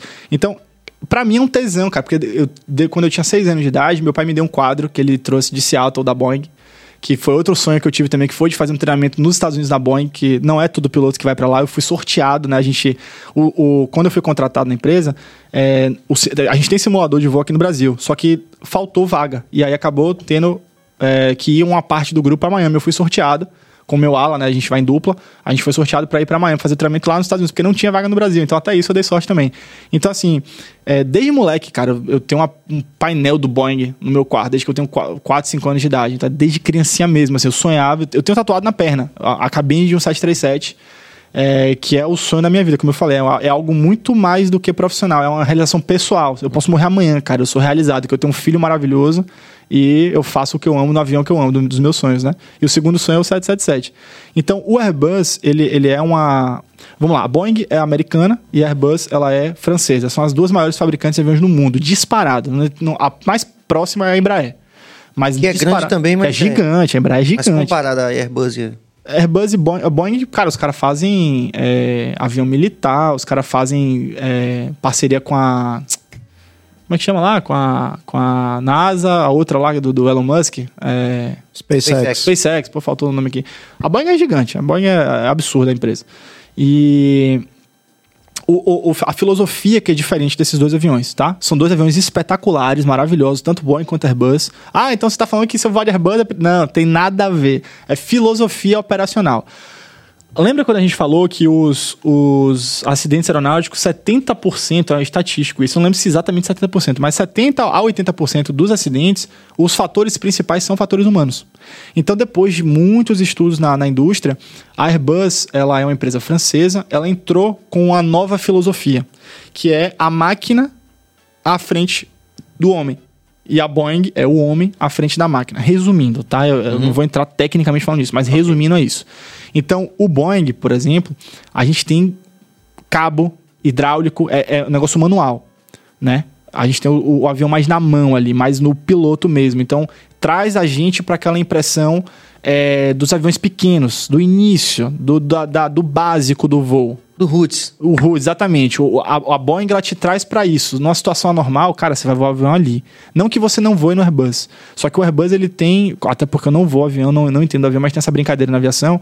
É, o Airbus ele já tem alguns dispositivos que barram. Fala, ó, você vai vir até aqui, daqui pra cá você não vai. No Boeing não. No Boeing você faz o cacete A4. Inclusive te levar a um acidente. Inclusive foi o que aconteceu. Então, a filosofia é diferente. Por exemplo, o, o Airbus, é, que você, não sei se vai ficar ruim para colocar. Você consegue colocar aqui uma, uma imagem? Não. Bota assim, ó, cockpit A200 A320. E, e, e depois abre outra aba e tenta botar assim, cockpit C-O-C-K-P-I-T é, B737. E aí vocês vão ver, a gente tem um manches, né? até você olhando assim, até quem não entende, fala, caralho, o Boeing é mais rootsão assim. Até ergonomia, cara, o Airbus, ele é um avião muito, pro piloto, ele é um avião muito mais confortável. Muito mais confortável. Só pra vocês terem ideia, o Boeing, ele é historicamente o avião mais baixo. Por quê? Porque lá nos anos 50, nos anos 60, a- as malas, elas tinham que ser colocadas no, no- no- no avião manualmente. O cara pegava a mala aqui e jogava no bagageiro, no, no, porão, né? No, cargo compartment. Pega aqui e joga lá, pega aqui e joga lá. Hoje não, cara. Você tem as esteirinhas, já viram no, aeroporto? sim. Pronto. O Boeing, aqui o que, ó? Aqui, ó, o A320, tá vendo? Eles não tem nem manche. Eles têm o side stick. Ó, ó a mesinha deles aqui, ó. Vê se a cabeça consegue melhorar, irmão. Eles têm, um- eles têm uma mesinha, cara. Aqui, ó. A, a mesinha lá, tá vendo? Eles não tem nada no meio entre as pernas. A gente tem um manchezão lá. Se você botar depois aí o, o, o 737, cadê? É, põe aí, ó. Vocês viram lá o. Aqui é o Santos Dumont. Você decola lá o morro, o morro lá na frente. O pão de açúcar aqui na frente. Pois é. Decola aí e fala o motor, que delícia. Mas sim, então o. o... Bom, a gente, é, notando que o Pão de Açúcar continua aí do jeito que tá, é porque não aconteceu nada, né? Não, não, sacanagem. Então, a, a filosofia é basicamente essa. Então, a gente tem essa brincadeira, entendeu? Na aviação, é, do Boeing ser mais, é, assim, raiz, roots, como você falou. Ó, pronto. A- Aqui, ó, o avião que eu vou é exatamente esse. Abre aqui, ó. É cabeça, né? Abre aqui a cabeça. Ó, ó o título, será que Pronto, cai? Cara, acho que até vocês olhando assim, você vê como troços É são mais verdade, roots. tá? é Isso que verdade. esse avião aqui é o- é os- são os mais novos, né? O que a gente voa na Gol, 737NG. Ó o manchezão aqui, ó. Tá vendo? A, a manetona, que a, a outra, a outra imagem não ficou tão clara. Ó, ó o, o, o, o, o- o trem de pouso, a gente levanta aqui, ó. Caramba. A gente levanta essa alavanca aqui, entendeu? Que é hidráulica. É hidráulico. Aí, por exemplo, o Airbus, que ele tem lá o side stick, Como né? se fosse é na o mão, deles. Como é? Fly by Se wire. fosse na mão, ia ser... Puxando a corda, né? Não, não, porque pode ser eletrônico. Elétrico, é. Ah, tá. Não, Pura e simplesmente, né? O comando, Ah. o comando elétrico, Mas- a atuação, que, o que levanta a roda é hidráulico. É, o mas a Airbus- introdução, né? O Airbus ele é elétrico. Mas eu digo, por exemplo, para mover o, pra mover é, o fly by leme, wire. É, é, voa por, por fio. cabo, né? É, o leme, por exemplo, Sim. que é o- né, lá atrás, aquilo que É a mesma coisa vira assim, é. É, também é, é, um, é um sistema de cabos ou é uma coisa eletrônica que Então, pode dar uma pane, por Depende do exemplo? avião. Exato, a questão da redundância. É hidraulicamente, tipo assim, o movimento que eu faço lá, o, o, leme a gente mexe no pé, né? O aileron, que eu faço o corpo pro lado e pro outro, é o que mexe na asa, se sobe ou se desce. O movimento que eu faço no pé, ele é do, do rudder, né? Do, do leme que você tá falando. E o movimento de eu puxar ou empurrar é lá atrás na empenagem, que ele faz se o avião sobe ou se desce, né? O movimento que eu faço no pé, ele é hidráulico. Não, não é, mas tem o cabo como backup. Depende do Ah. avião. Eu não posso te falar de todos os aviões, mas é tipo assim, se falhar, Tem o cabinho. backup. Inclusive, Ó. a gente tem o, a, a gente treina também no simulador. A gente tem os, no caso do avião que eu vou, tá? Eu deixo isso sempre muito claro, porque assim, se tiver alguém da aviação assistindo a gente, ah, tô falando besteira. Não, cada avião tem uma coisa. Então eu posso falar do avião que eu vou, que é o 737. Não, é importante dizer isso, porque realmente a galera. Ah, mas tá falando forma leiga. Gente, é de forma leiga mesmo, porque Exato, a maior parte público, da audiência Sim. não é piloto, não é comissário e nem é engenheiro aeronáutico. Então, fique à vontade para falar de forma bem, bem Não é leiga. simuleiro também. E não é simuleiro- simuleiro Os também. simuladores também entendem, cara. Então, por exemplo, no 737 a gente tem o sistema A, o hidráulico e o B. Você fala assim, tá, se você perdeu A, você tem um B. Se você perdeu o B, você tem um A. Cada um tem algumas coisas. Por exemplo, o sistema A, ele tem tal coisa, que no B é o alternado. Então, se você perdeu o B, quer dizer que você tem um normal do A. Se você perdeu o A, você tem um alternado do B. É tipo isso. Ah, mas você perdeu os dois. Eu tenho o standby também, que é o como se fosse o terceiro, mas que ele já não mexe pra tudo. E eu tenho os cabos. E você tem uma, uma manobra chamada manual reversion, né? Que a gente tem lá, que tipo assim, você voa avião por cabo. No no simulador também a gente treina. Hoje em Pesado? dia- Pesado? Caralho, pra caralho, fica muito pesado. Hoje em dia a gente nem treina mais porque é extremamente improvável você perder os dois hidráulicos. Porém, antigamente, na época meu pai, eles treinavam manual reversion. No treinamento inicial, você, treina, você faz tudo. Tudo, tudo, tudo. Hoje em dia a gente não faz periodicamente porque é, tipo assim, não aconteceu em 20 anos, por exemplo. Então não tem por que mais treinar aquilo. Se acontecer, o cara vai lembrar lá do inicial e com certeza vai desenrolar, entendeu? Seu Então, lá. conseguiria hoje pilo- pilotar, Pedro? Obrigado, Evanilson. Tamo junto. Como é que é? Seu pai conseguiria hoje pilotar? Seu pai? Meu, meu pai é piloto. Ainda é piloto? Sim, Ah, claro. sabe. Ah. Você que ele não... não- Não, meu pai saiu da VASP, ele começou a puxar faixa, aqueles aviãozinhos, lembra da praia de puxar faixa? Pronto, meu pai montou a empresa disso, começou a puxar faixa, e depois começou o táxi aéreo. E hoje ele voa os aviões menores, aviação executiva. Mas ele conseguiria pegar o, o- o que você... Meu pai era instrutor disso aí, velho. Ah, Eu tive, eu tive em casa o melhor professor de todos. Aí. Claro que o avião que eu vou hoje é muito mais novo, tem diferença, mas se botar meu pai lá, meu irmão, ali é da aula. Deixa eu só voltar ao anterior, Cabas, pra gente ler. Eu sei que ele já respondeu, mas só em atenção ao nosso convidado. Quer dizer, convidado não, nosso participante. É, o Evanilson Mendes diz o seguinte: Pedro Araújo é muito bom, fala fácil, esclarece muito bem com as respostas. Obrigado, Evanilson, tamo junto. Ponto. O seguinte, Cabas. Fico feliz que tá, a galera tá recebendo bem. Adriano Urpia, a decisão do piloto é soberana em relação à torre.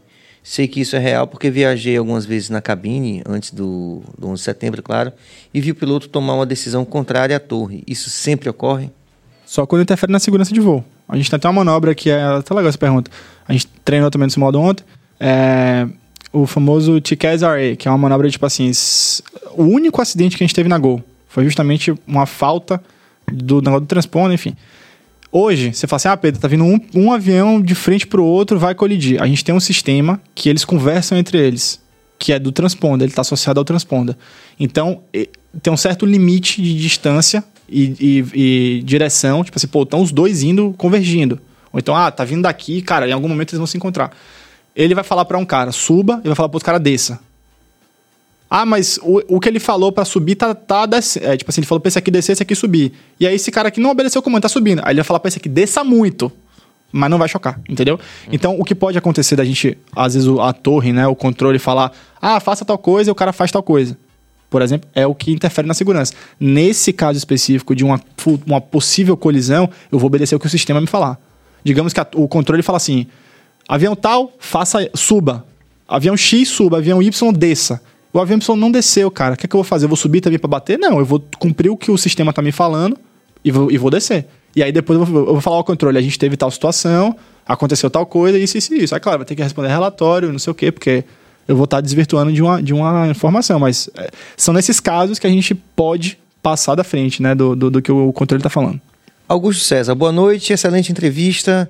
Por que o teto do banheiro do avião não tem um sistema de amortecimento para os casos de. Vai Não retornar? consegui ler também.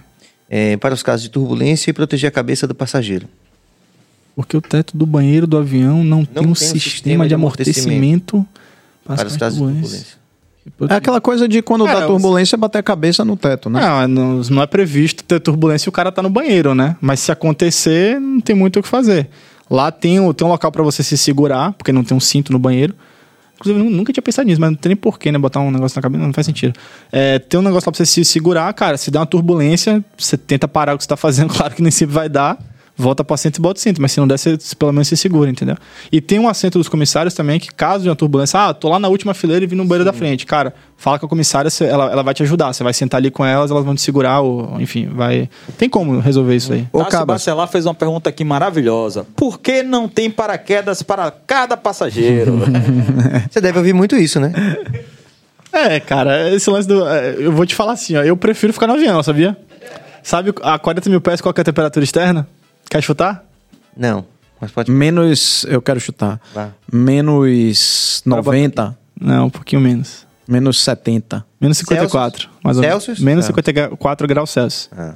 Se você abrir a porta, que é impossível, né? seria impossível por conta da pressurização. Viu? Que a gente voa lá em cima é pressurizado, é impossível, porque ele é como se fosse uma. Caixa estanque, né? É, tipo assim, a porta ela fecha meio que pra dentro e veda. Hum. Meu irmão, você nunca. É uma, a força humana é impossível pra abrir a porta. Acho que nem, nem a força mecânica, porque aí ia acabar quebrando a porta. Não tem como abrir, entendeu? Então, não faz sentido isso aí. Mas é, a temperatura externa é menos 54. E se você, se fosse o caso de uma despressurização súbita, em até no máximo, se não tem grau, 6 segundos, você perde a consciência. E por aquela conta da falta de história do- oxigênio. Não dá tempo de botar o para, paraquedas. Não, não existe a E possibilidade. aquela história do da- que a gente vê muito em filme? O cara deu um tiro, abriu um buraco na, na, na na janela e as coisas começam a sair. É. pra- Isso é verdade? Não, aquela, aquela coisa mais de cinema, mas se, ah, sei lá, tem um passageiro armado a bordo, o cara tira, é, sei lá, um tiro acidental, fura, ou qualquer outra coisa que fure, vai despressurizar o avião. Aí você pode ter uma despressurização explosiva ou uma despressurização lenta. Nesse caso aí, pode-se levar uma despressurização explosiva. Por exemplo, se uma janela trinca por algum motivo, ou estava trincada, e aí em voo, temperatura, o que for, ah, explodiu. Cara, vai Levar o que é, tá por é perto. porque o filme ele dá aquela valorizada. Mas, tipo assim, todo o ar que tá na cabine vai sair por ali. Óbvio que é uma despressurização explosiva. Mas é muito improvável isso acontecer. É uma coisa de filme mesmo, assim. Geralmente, quando a gente tem esses problemas de pressurização, alguma coisa, tá associada a portas, porque a porta foi mal encaixada, aconteceu alguma, alguma falha mecânica, é, ou na válvula que permite o ar entrar ou sair. Geralmente, geralmente tá associado a essas coisas, entendeu? É, no caso do Brad Pitt lá no World War Z, foi. Jogou uma granada lá e levou. É. Mina, levou. Pelo menos se livrou do é zumbi, né? improvável, Pelo né? menos se livrou, livrou dos zumbis. Agora, ó, é, você falou do, do da, que não tem cinto de segurança no vaso sanitário. Eu já passei por uma é, assim. Eu acho que talvez eu seja um dos únicos passageiros no mundo que decolou no vaso sanitário. Meu. Eu decolei no vaso sanitário. Cara, eu tá tava passando mal. Eu, tava- eu entrei no voo passando muito mal e, na verdade, eu já vinha passando mal na paralela, né? E tava Porra, engarrafado e eu tinha que, literalmente, eu tinha que embarcar, eu tava, eu tava atrasado e era tipo 18 horas, né? E aí fui, meu amigo, não tinha mala pra despachar, saí andando aquele passo curto, sabe? Curtinho pra... Entrei no avião, na hora que eu entrei, eu corri pro banheiro. Ah, porra. Aí a, a comissária queria me barrar de entrar no banheiro. Mas nada me barraria de entrar no banheiro. É, cara, que é Absolutamente. É. Nenhuma despressurização. Nada, nada, nada. Aí eu entrei, velho, e eu tava muito mal. Nesse e aí eu caso, uma fiquei. dica, fique no banheiro. Porque o avião ele vai rodar pra um pitch, uma, uma, uma atitude do avião, tipo assim, ele- enfim, tá aqui o avião, ele vai fazer isso aqui, ó. É isso Então, que se eu você sofri. ficar em pé vai ser meio difícil, assim. Dá Não. pra ficar, mas é desconfortável. Passageiro que não tem costume de, de andar com um avião assim. é- Até a gente que é piloto não tem costume, quem tem costume são os comissários, né? Então, tem Mas disso aí começou a. Quando começou a taxiar, a, a comissária ficou batendo na porta. E era constrangedor, porque eu ia ter que voltar pro meu assento. Foda. Mas eu não, ao mesmo tempo não conseguia sair. E aí começou a acelerar o avião. E, e, meu amigo, eu tomei tanta chicotada do, do, do assento do, nas costas, você não tem noção. E depois, quando ele começa a levantar voo, que você fica de lado. Porque o, o, você tá sentado nesse sentido. Como é que é dar uma cagada de lado? Nessa hora deu uma parada. Você fez vídeo Porque. sobre isso? Hã? Fez vídeo sobre isso? Eu acho que eu fiz, eu acho que eu contei, essa- eu acho que eu contei essa história e foi assim terrível depois no final de tudo voltar pra o as- todo mundo te olhando, velho. Mas é isso, devia ter um cinto pra emergência uma coisa assim, devia, velho. É, cara, mas aí, aí envolve questão de certificação, não é previsto. E também é meio meio nojentinho, né? Ficar um É. cinto ali Não, mas pendurado. Todo mundo é. Não é não. previsto, não. Teoricamente, teoricamente, você só pode usar o banheiro quando o cinto, o aviso de cinto tá desligado. Só se for uma questão de emergência, né? É, temos mais perguntas aí? Temos perguntas aqui do Instagram, Do da Insta, caixinha do. Insta. Cláudio Queiroz pergunta: já teve que declarar emergência em algum voo com problemas sérios na aeronave? Não, graças a Deus não. A gente, é, a gente fala assim, fly as you train, train as you fly, né? Então a gente treina como a gente voa e voa como a gente treina. Então assim, a gente tá sempre pronto. Tá sempre pronto, sempre, sempre esperto. Como eu falei, a exigência, a, a- linha aérea brasileira, cara, é muito bem vista, porque a gente tem um nível de segurança muito alto. Maior do que no exterior, por exemplo? Muitos países. A, a- a aviação brasileira é muito segura. Muito, muito. É uma das poucas coisas aqui no Brasil que eu falo, cara, a aviação aqui, o troço é. Tanto que você vê, os acidentes que a gente teve foram muito pontuais. O da Gol foi um erro dos americanos. O, o único acidente que teve na Gol em 2006, o Learjet, que tava com o piloto americano, os caras estavam com o transponder desligado, que não fez com que o sisteminha lá se conversasse. A culpa foi. To... inclu- Os caras deviam estar presos, velho. É que nem da Chapecoense. Da Chapecoense foi um absurdo aquilo ali. Foi um crime assim sem tamanho, entendeu?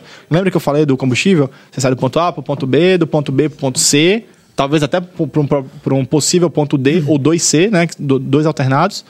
É, e mais 30 minutos de espera, né? Então, assim, o cara, tipo assim, o cara da Chapecoense ele ia fazer um voo São Paulo-Salvador com, com combustível para São Paulo-Salvador e para chegar no máximo ele até o Barradão.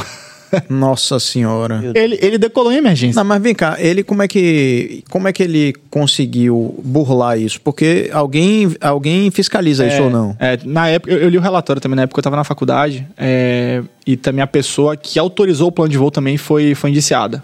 Ele, se tivesse vivo, estaria preso, com certeza. É, acabou falecendo no acidente, mas foi um crime ali sem tamanho, cara, sem tamanho.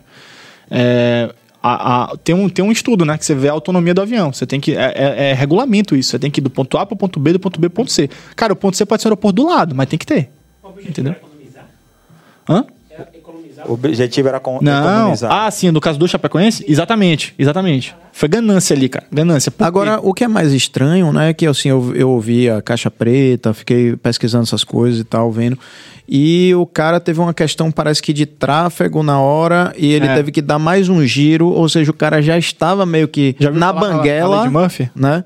Aham. Já ouviu falar da lei de Murphy? Se tem uma coisa que pode dar errado, vai dar. Aviação é isso aí. É a lei primária. E aí o cara se na comunica. dúvida não vá, na dúvida não faça, na dúvida volte e pense de novo. No caso do, do, do Vulcan lá que, que pousou no Galeão também, foi no Galeão? Qual? Du- Durante a Guerra das Malvinas, o Vulcan em inglês. Não, não sei. É, eles, tam- não eles também. é, a- o controle é, informou que eles tinham que fazer taxiar, tinham que dar uma volta, mas o piloto avisou: a gente não tem combustível para dar uma volta. Então eles pousaram, escoltados pelos F-5, né, que foram interceptar. Ah, não, não sei dessa história. mas não. é, mas eles, eles che- Que chegaram. ano que foi isso? Foi Guerra das Malvinas, foi 80, 80. né? Ah, Mas, desculpa, não- Mas Agora, a situação era justamente de combustível que eles, eles não tinham condições de dar outra volta, eles pousaram tipo meio. Você sendo o piloto, di- dizem que ele, se ele tivesse dito pra, pra como é que se diz, pra torre, ó, rapaz, eu tô Da sem... Chapecoense? Sim, eu tô sem É pra ele ter dado gasolina. uma... Ele decolou em Mayday. Mayday é a mensagem internacional de emergência. Ele decolou em Mayday, a real é essa. Caramba. O que aconteceu ali? Aquele voo é o seguinte. A Chapecoense quis economizar, claro. Por exemplo, a gente, eu já fiz muitos, muitos voos charters, né, que a gente chama. Que é, por exemplo, eu, eu busquei o Atlético Mineiro quando ele foi campeão da Libertadores. Foi Libertadores? O piloto pode deixar se não gostar do time, não vou não. Não, não foi Libertadores não, peraí. Foi... Eles, eles foram campeões da Libertadores com o Foi Ronaldinho. Liber- Com o Ronaldinho Foi Libertadores, Gaúcho, né? é. É, eu fiz um voo desse. Não, peraí. Não, tô falando besteira, não foi o Atlético Mineiro. Enfim, eu fiz um voo desse aí. Porra, tô lembrar aqui. Desculpa, não. Eu já fiz um voo do Atlético Mineiro, mas não, foi, não teve nada a ver, não. Foi um jogo normal do Brasileirão. Eu fiz um voo que ia levar o avião pra pegar o Palmeiras. Quando o Palmeiras foi campeão da Libertadores. Foi isso. Eu, eu viajei. É, eu fui com o avião vazio, a gente foi, decolou. A gente, eu tenho até uma foto, porque não dá pra botar aqui. É, a- a- lá, lá na Gol, a gente tinha até o escudo do Palmeiras grudado. A gente nem falou o negócio da Covid também, né, que eu trouxe. Não, mas é, vai falar. é. E aí ele. ele eu, eu fui buscar eles. Aí o que acontece? A Chapecoense eh, quis economizar, pegou uma empresa, que era essa empresa que aconteceu o acidente, Que era mais tinha- barato. Que tinha pego a seleção da Argentina uma semana antes, com É. Messi. É, é- é bem normal, cara. Tem essas empresas assim que fazem esse chato, é bem normal. Só que o que acontece? O voo que eles iam fazer não era para aquele avião. É tipo assim, você pegar um avião, cara, um avião desse pequeno, de seis passageiros e querer ir pra São Paulo. Vai, não tem como ser direto. Um, um avião a pistão, né? Um, um bimotor. Não tem como. Você Fala da autonomia do avião. Autonomia, é, você precisa no mínimo de jatinho. Dá pra ir, dá, mas você vai ter que sair pingando. Você vai parar pelo menos em um lugar. E isso, isso, às vezes, aí não vai valer a pena o custo, né? O custo e o conforto. Então, por exemplo, um time. Cara, você tá indo pra uma final de Sul-Americana, velho. Você vai querer pingar? Se, o- se a economia for, for valer a pena, beleza. Agora ali foi um crime, cara. Ele fez um voo que não era pra se fazer. Era pra ele ter feito uma parada técnica, que a gente chama. Você pousa, reabastece, fica todo mundo no avião, reabastece e vai embora. Só que isso gera custo. O cara tem que descer, parar, pagar a taxa do aeroporto, paga o querosene. Né? Na volta a mesma coisa. Vai voltar, para no lugar, abastece e tal. Isso depende do plano de voo. Então ele acabou dando azar que quando ele chegou, se não tem enganado, foi em Bogotá ou foi em. É, Foi Medellín. Bogo- Acho que foi Bogotá. Acho que foi Bogotá, não sei, foi em algum lugar da, na Colômbia, acho que foi Bogotá. É, se eu não tô enganado, tinha outra aeronave em emergência. E o tempo também não tava muito legal. E aí o cara já tinha pedido prioridade pra pouso. Aí ele se fudeu. Mas, mas disse que ele. aí não tinha o que ele fazer. mas Aí disse que ele- Uma ideia ali, ia ter que, pô, ia ter que ser um atrás do outro lá. mas Eu não sei exatamente se ia ter tempo. Nem, nem dando uma ideia. Mas parece que não foi isso. Desse uma ideia. Mas eu- pelo que eu li, não foi, foi o seguinte, foi uma. Ele teria prioridade se ele tivesse declarado Mayday. Antes do cara. É, não, é, pela, pela questão da falta de combustível. Era tipo assim, era uma emergência maior. Ele não informou por, com medo da penalidade que ele receberia se ele dissesse que ele, Ele- chegou ele- com menos combustível, Ele entendeu? fingir que tava tudo sob controle. Exatamente. Ele, eu, foi o que eu falei, ele já decolou em emergência. Ele já decolou sabendo que não tinha combustível o suficiente pra chegar lá, fazer espera e alternar, por exemplo. Ele tinha combustível pra chegar e mais, sei lá, 20 minutos de voo. Que absurdo, cara. Ele fazia sempre, será? Tinha história de fazer. Cara, eu te garanto que não foi a primeira vez que ele fez isso, não. Te garanto. De conhecimento que eu tenho, eu te garanto. Ele já deve ter feito isso algumas outras vezes. Só que ele deu azar naquele dia. Tempo ruim. e Fala a famosa de de- Murphy. Se tem uma coisa que pode dar errado, vai dar. E um dos comissários de bordo que sobreviveu, ele disse que recebeu um treinamento para ficar em posição fetal. Vocês recebem esse treinamento mesmo? É. Mas o cara, parece que foram dois acidentes. Esse, o, É a posição do brace, brace for impact. Aí a gente tem um comando que a gente fala lá atrás, eles, eles fazem a, a posição de impacto. Não sei se é a posição fetal, mas. É, aí foram dois aviões que o cara, o cara caiu em dois aviões. o, o, o, Ah, essa eu não lembro. eu não- O, o famoso pé frio, né, Billy? Ou o pé quente, né? Porque ele Me avisa se ele for pegar É um meu pra eu checar tudo. Três, se- se- eu já checo duas, três, eu vou checar cinco vezes. Pedro Araújo, a gente vai ter que é, recorrer ao procedimento, você falou De emergência, de procedimento encerramento. que, de, de encerramento, Massa. que é muito comum, inclusive, aqui no BaiaCast, que a gente, graças a Deus, está tendo essa bênção, né? De Vamos grandes, nessa. grandes entrevistas que são grandes aprendizados. Sim. É verdade. Então a gente se compromete, quando o, o convidado é, concorda, Sim. da gente fazer a parte B. Fechado. A gente não termina, nem pedir. a gente não É. termina e faz a parte B. Eu posso, eu posso só fazer a Mas última pergunta, só- Sérgio? Eu, sim, como pode. seu copiloto, posso fazer Pode, pode. a última pergunta? Pode, Só vai fazer que é uma coisa que tá Falcon.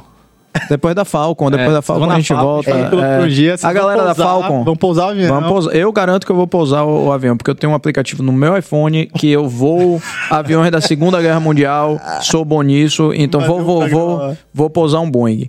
E a galera da Falcon é o seguinte, depois da pública que esse rapaz fez aqui, vocês não vão negar a gente esse pouso, né não? Gente? lá. De jeito nenhum. Agora, minha pergunta é o seguinte, o negócio tá bem em voga agora. Essa história de OVNIs, que estão vendo OVNI, que principalmente quem tá voando pelo sul do país. Isso daí é um consenso de que é uma ilusão de ótica, Não. é coisa esquisita. quando a gente viu? fala de OVNI, quando a gente fala de OVNI, nesses casos específicos, pode ser drone ou são coisas inexplicáveis. Cara, vamos lá. Meu pai já viu em voo, duas vezes. Né? É, é meio um assunto meio assim delicado, porque assim, é muito de crença, né? Eu sou espírita, meu pai também é espírita, e eu tenho certeza absoluta que nós não estamos sozinhos aqui nesse planeta Terra. Né? A gente está sendo observado por seres muito superiores. Eu não tenho dúvida disso, dúvida nenhuma. Inclusive, já li muitos livros espíritas que tratam sobre o tema de ufologia. Inclusive, tem um livro de Robson Pinheiro, que é para mim um dos autores espíritas mais fantásticos que eu, que eu já tive a oportunidade de, de ler, enfim. É, o nome dele, o nome do livro dele é Os Abduzidos. Cara, é fantástico livro, fantástico. Então, assim, eu em voo nunca vi. Já conversei com alguns pilotos que já viram, já conversei com outros que dizem que é conversa, que não sei o quê, que nananã.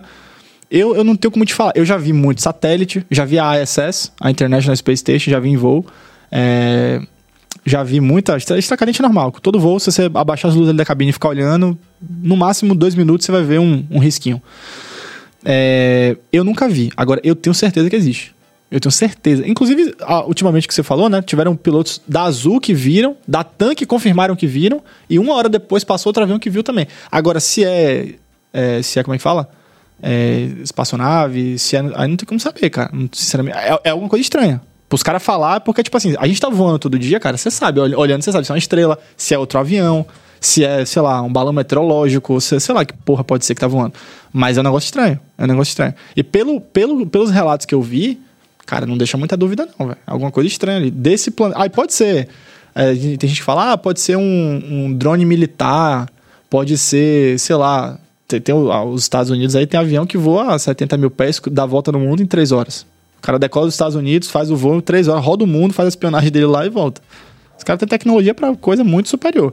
Eu acredito. Agora, te falar assim, ah, eu vi, ah, não tem como te falar isso. Perfeito. Maravilha. então vamos fazer mais uma só. Avião militar que você gostaria de pilotar, tem algum? Cara, Tipo ícone, tipo P-51 ou Acho que P-47? F-16, velho. F-16. Quando era moleque, Sim, meu, pai F-16. tinha, é, meu pai tinha até colado, assim, no, no fundo do carro dele, um, um símbolozão da F-16. É porque eu não sou muito ligadão, assim, na aviação militar, mas o pouco que eu conheço, assim, o pouco que eu gosto, cara, o F-16... Cara, você cresce vendo filme, você vê, no simulador eu tinha, né, eu, eu baixei o, o- o F-16 mesmo. Cara, é Ele é meio que um ícone também, né? Porra, aquele avião é sensacional, velho. Sensacional. Agora, é claro, hoje em dia tem... Eu sei que tem tecnologia muito Sim, mais mais avançada. avançada. Você assistiu o Top Gun? O, o último agora? Tem que assistir, né, velho? É, Do caralho, velho. Filme do caralho. Então quer dizer que o piloto de avião, o piloto de avião é igual o jogador, né? O pessoal não, não acredita quando fala assim, não, quando a gente tá na concentração, a gente fica jogando FIFA. O jogador- É, tipo isso. Vocês quando estão jogando Flight É, Simulator. é. No bar só fala de avião, velho. Pedro, E- irmão, irmãos Wright ou Santos Dumont? Boa, boa pergunta. Aí, essa pergunta quero- que se esse faz. corte aí. Essa é a pergunta que se faz. rapaz. Não, isso aí é Santos Dumont, pô, na veia. O cara que inventou o avião, não inventou a, a- o, o trampolim lá que os caras esticam a corda pra jogar o negócio pra frente. Quem inventou o avião foi Santos Dumont, pô. Quem, quem botou o negócio na. A gente, tem- é, o, é o brasileiro, pra mim, o maior brasileiro. Se pergunta assim, qual que é o maior brasileiro de todos os tempos? Santos Dumont. Não sei se você sabe, ele inventou a descarga. Ele é um gênio, cara. O relógio de Inclusive, pulso. Eu já li, eu já li é, o Ícaro Redimido, cara, que é o livro espírita que conta a história de Santos Dumont. É sensacional. Agora, é claro, se você conversar com uma pessoa que não acredita em reencarnação, o cara vai falar, ah, tá falando besteira. Tudo bem, é questão Ou se eu o falei, cara for da. Boeing também ele não vai acreditar, né? É, pode ser que sim, pode ser que não. Mas a história de Santos Dumont, cara, é sensacional. O cara é um gênio. Agora sim, eu tô sacaneando, mas os irmãos Wright também são caras espetaculares. Eu tive a oportunidade na faculdade também de. Eu tinha uma matéria na faculdade de História da Aviação. Que, cara, tem muita coisa legal, assim, quando você pesquisa. Ah, uma coisa que a gente não falou lá no início da Panam. Quando você falou da Panam, Sim. não sei se você sabe, uma curiosidade. É, lá no começo da aviação, a aviação era marítima. Tanto que a gente. Aeroporto. Vocês nunca pararam pra pensar nisso, eu acho, né? O porquê também de sempre ser tudo pelo lado esquerdo. Você sempre embarca pelo lado esquerdo, malas tudo pelo lado direito, mas os passageiros sempre entram pelo lado esquerdo. Inclusive a porta do avião, pelo menos o avião que eu vou, a porta do lado esquerdo, olhando, né, de frente pro. De, de frente não. Na cabine de comando, olhando pra frente, a porta do lado esquerdo ela é maior do que a porta do lado direito, que a porta do lado direito ela é só de serviço e a de esquerda é só de passageiro, por exemplo, pra você ter ideia. Tudo isso vem de lá de trás. Então a Panam foi a empresa que começou lá, acho que foi nos anos 20, 25. O piloto era aquele cara que ficava pra fora do avião, né? Na época ainda da Primeira Guerra. Aquele avião que o cara usava o, o óculinho, o, o, o capacete, né? Com, com o negocinho aqui, proteção térmica e tal, todo agasalhado, cachecol e tal, aquela... E que ainda tinha um doido atrás, né? É, o cara na metralhadora lá. Então, no início da aviação, quando se começou a comercializar, transportar pessoas, comercialmente falando, é, a Panam teve essa sacada, falou, cara, tá um troço, tá um power distance, né, que a gente chama assim, tá um negócio muito, tipo, pô, os caras lá tudo fantasiado, não sei o que, óculinho, e os passageiros, tipo, fala, caramba, né? e naquela época era só milionário que viajava, só gente importante. Os caras falaram, rapaz, vamos mudar esse negócio, vamos botar uma roupa, nesses caras, uma roupa mais bonitinha para receber os passageiros, estendeu o tapete vermelho, foi o Rolim, né, que inventou isso aqui, no, inventou não, né, trouxe isso pro Brasil, de receber os passageiros com tapete vermelho e tal. E vão botar umas mulheres bonitas, que na época, né, era uma, muito machista, que inclusive isso se arrastou, como você perguntou lá no início do programa, se arrastou um pouco. É, e eles escolhiam as mulheres a dedos, né? Na época tinha que, tinha que ter um mínimo de altura. Inclusive, muita gente pergunta para comissário: ah, é verdade que tem que ter no mínimo 1,60m? Não, isso não existe mais, né? Claro que tem a questão de negócio de segurança, mas negócio de estética não existe. É, e aí eles pegaram as roupas, não sei se você já percebeu, todo piloto a gente tem as faixas aqui no ombro. Que inclusive é o que determina se o cara é copiloto, se o cara. A pa- empresas- a patente, A né? patente, exato. É, isso vem da Marinha. Porque na época os capitães de navio usavam o cap com a estrelinha, as quatro faixas de comandante. Então, hoje o comandante usa quatro faixas, copiloto, a depender da empresa, usa três. Eu tenho três faixas, eu sou um copiloto que usa três faixas. Mas a gente já teve épocas de usar só duas. Mas hoje no Brasil, todas as empresas, Gol, TAM e Azul, usam, os copilotos usam três faixas. Tem empresas aí fora que o, é, o, o, o copiloto second officer, ele usa duas faixas e o, e o first officer, ele usa três faixas. Isso é um outro, é tipo assim, copiloto 1 e copiloto sênior. Tipo isso. Então isso veio da Panam. Que ela, que- ela que introduziu essa questão do, da gravata, a berimbela, era, era uma roupa que vinha dos navios, porque o avião começou a voar e pousava-se só, na época era na água. Que inclusive aqui em Salvador era na Ribeira, né? Sim, os hidroaviões. É, Os hidroaviões, o aeroporto da gente primeiro foi na Ribeira. Tá vendo? é o aeroporto, é porto de avião. Como é Acertei? Porto aéreo. Os aeroportos no Brasil, hoje em dia, que diz que teve essa questão, des- desmilitarizou e, e tá agora particular, algo desse tipo. Ah, é, tá, tá privatizando muito, Tá né? privatizando. É. Como é que você melhorou? Cara, nítido. É questão de, de economia, visão econômica, né? Eu sou total a favor da privatização, cara. É só você ver na prática. Veja, vá no aeroporto. Você lembra Salvador há 10 anos atrás? O 2 de julho. Era horrível isso aqui, cara, comparado ao que é hoje. Horrível, horrível. Hoje ainda precisa melhorar, mas é outro aeroporto comparado ao que era verdade. antes. Vai em Brasília. Vai em. é, Recife também. Recife, melhorou pra caramba também, mas ainda Recife ainda, ainda tem que melhorar. Vai em Fortaleza. Todo lugar que privatizou, o troço andou. Todo lugar que privatizou, o negócio andou. Mas isso é- é, foge um pouco da questão técnica, mas é uma questão comercial, Sim, né? sim. questão de visão política, etc. Ok.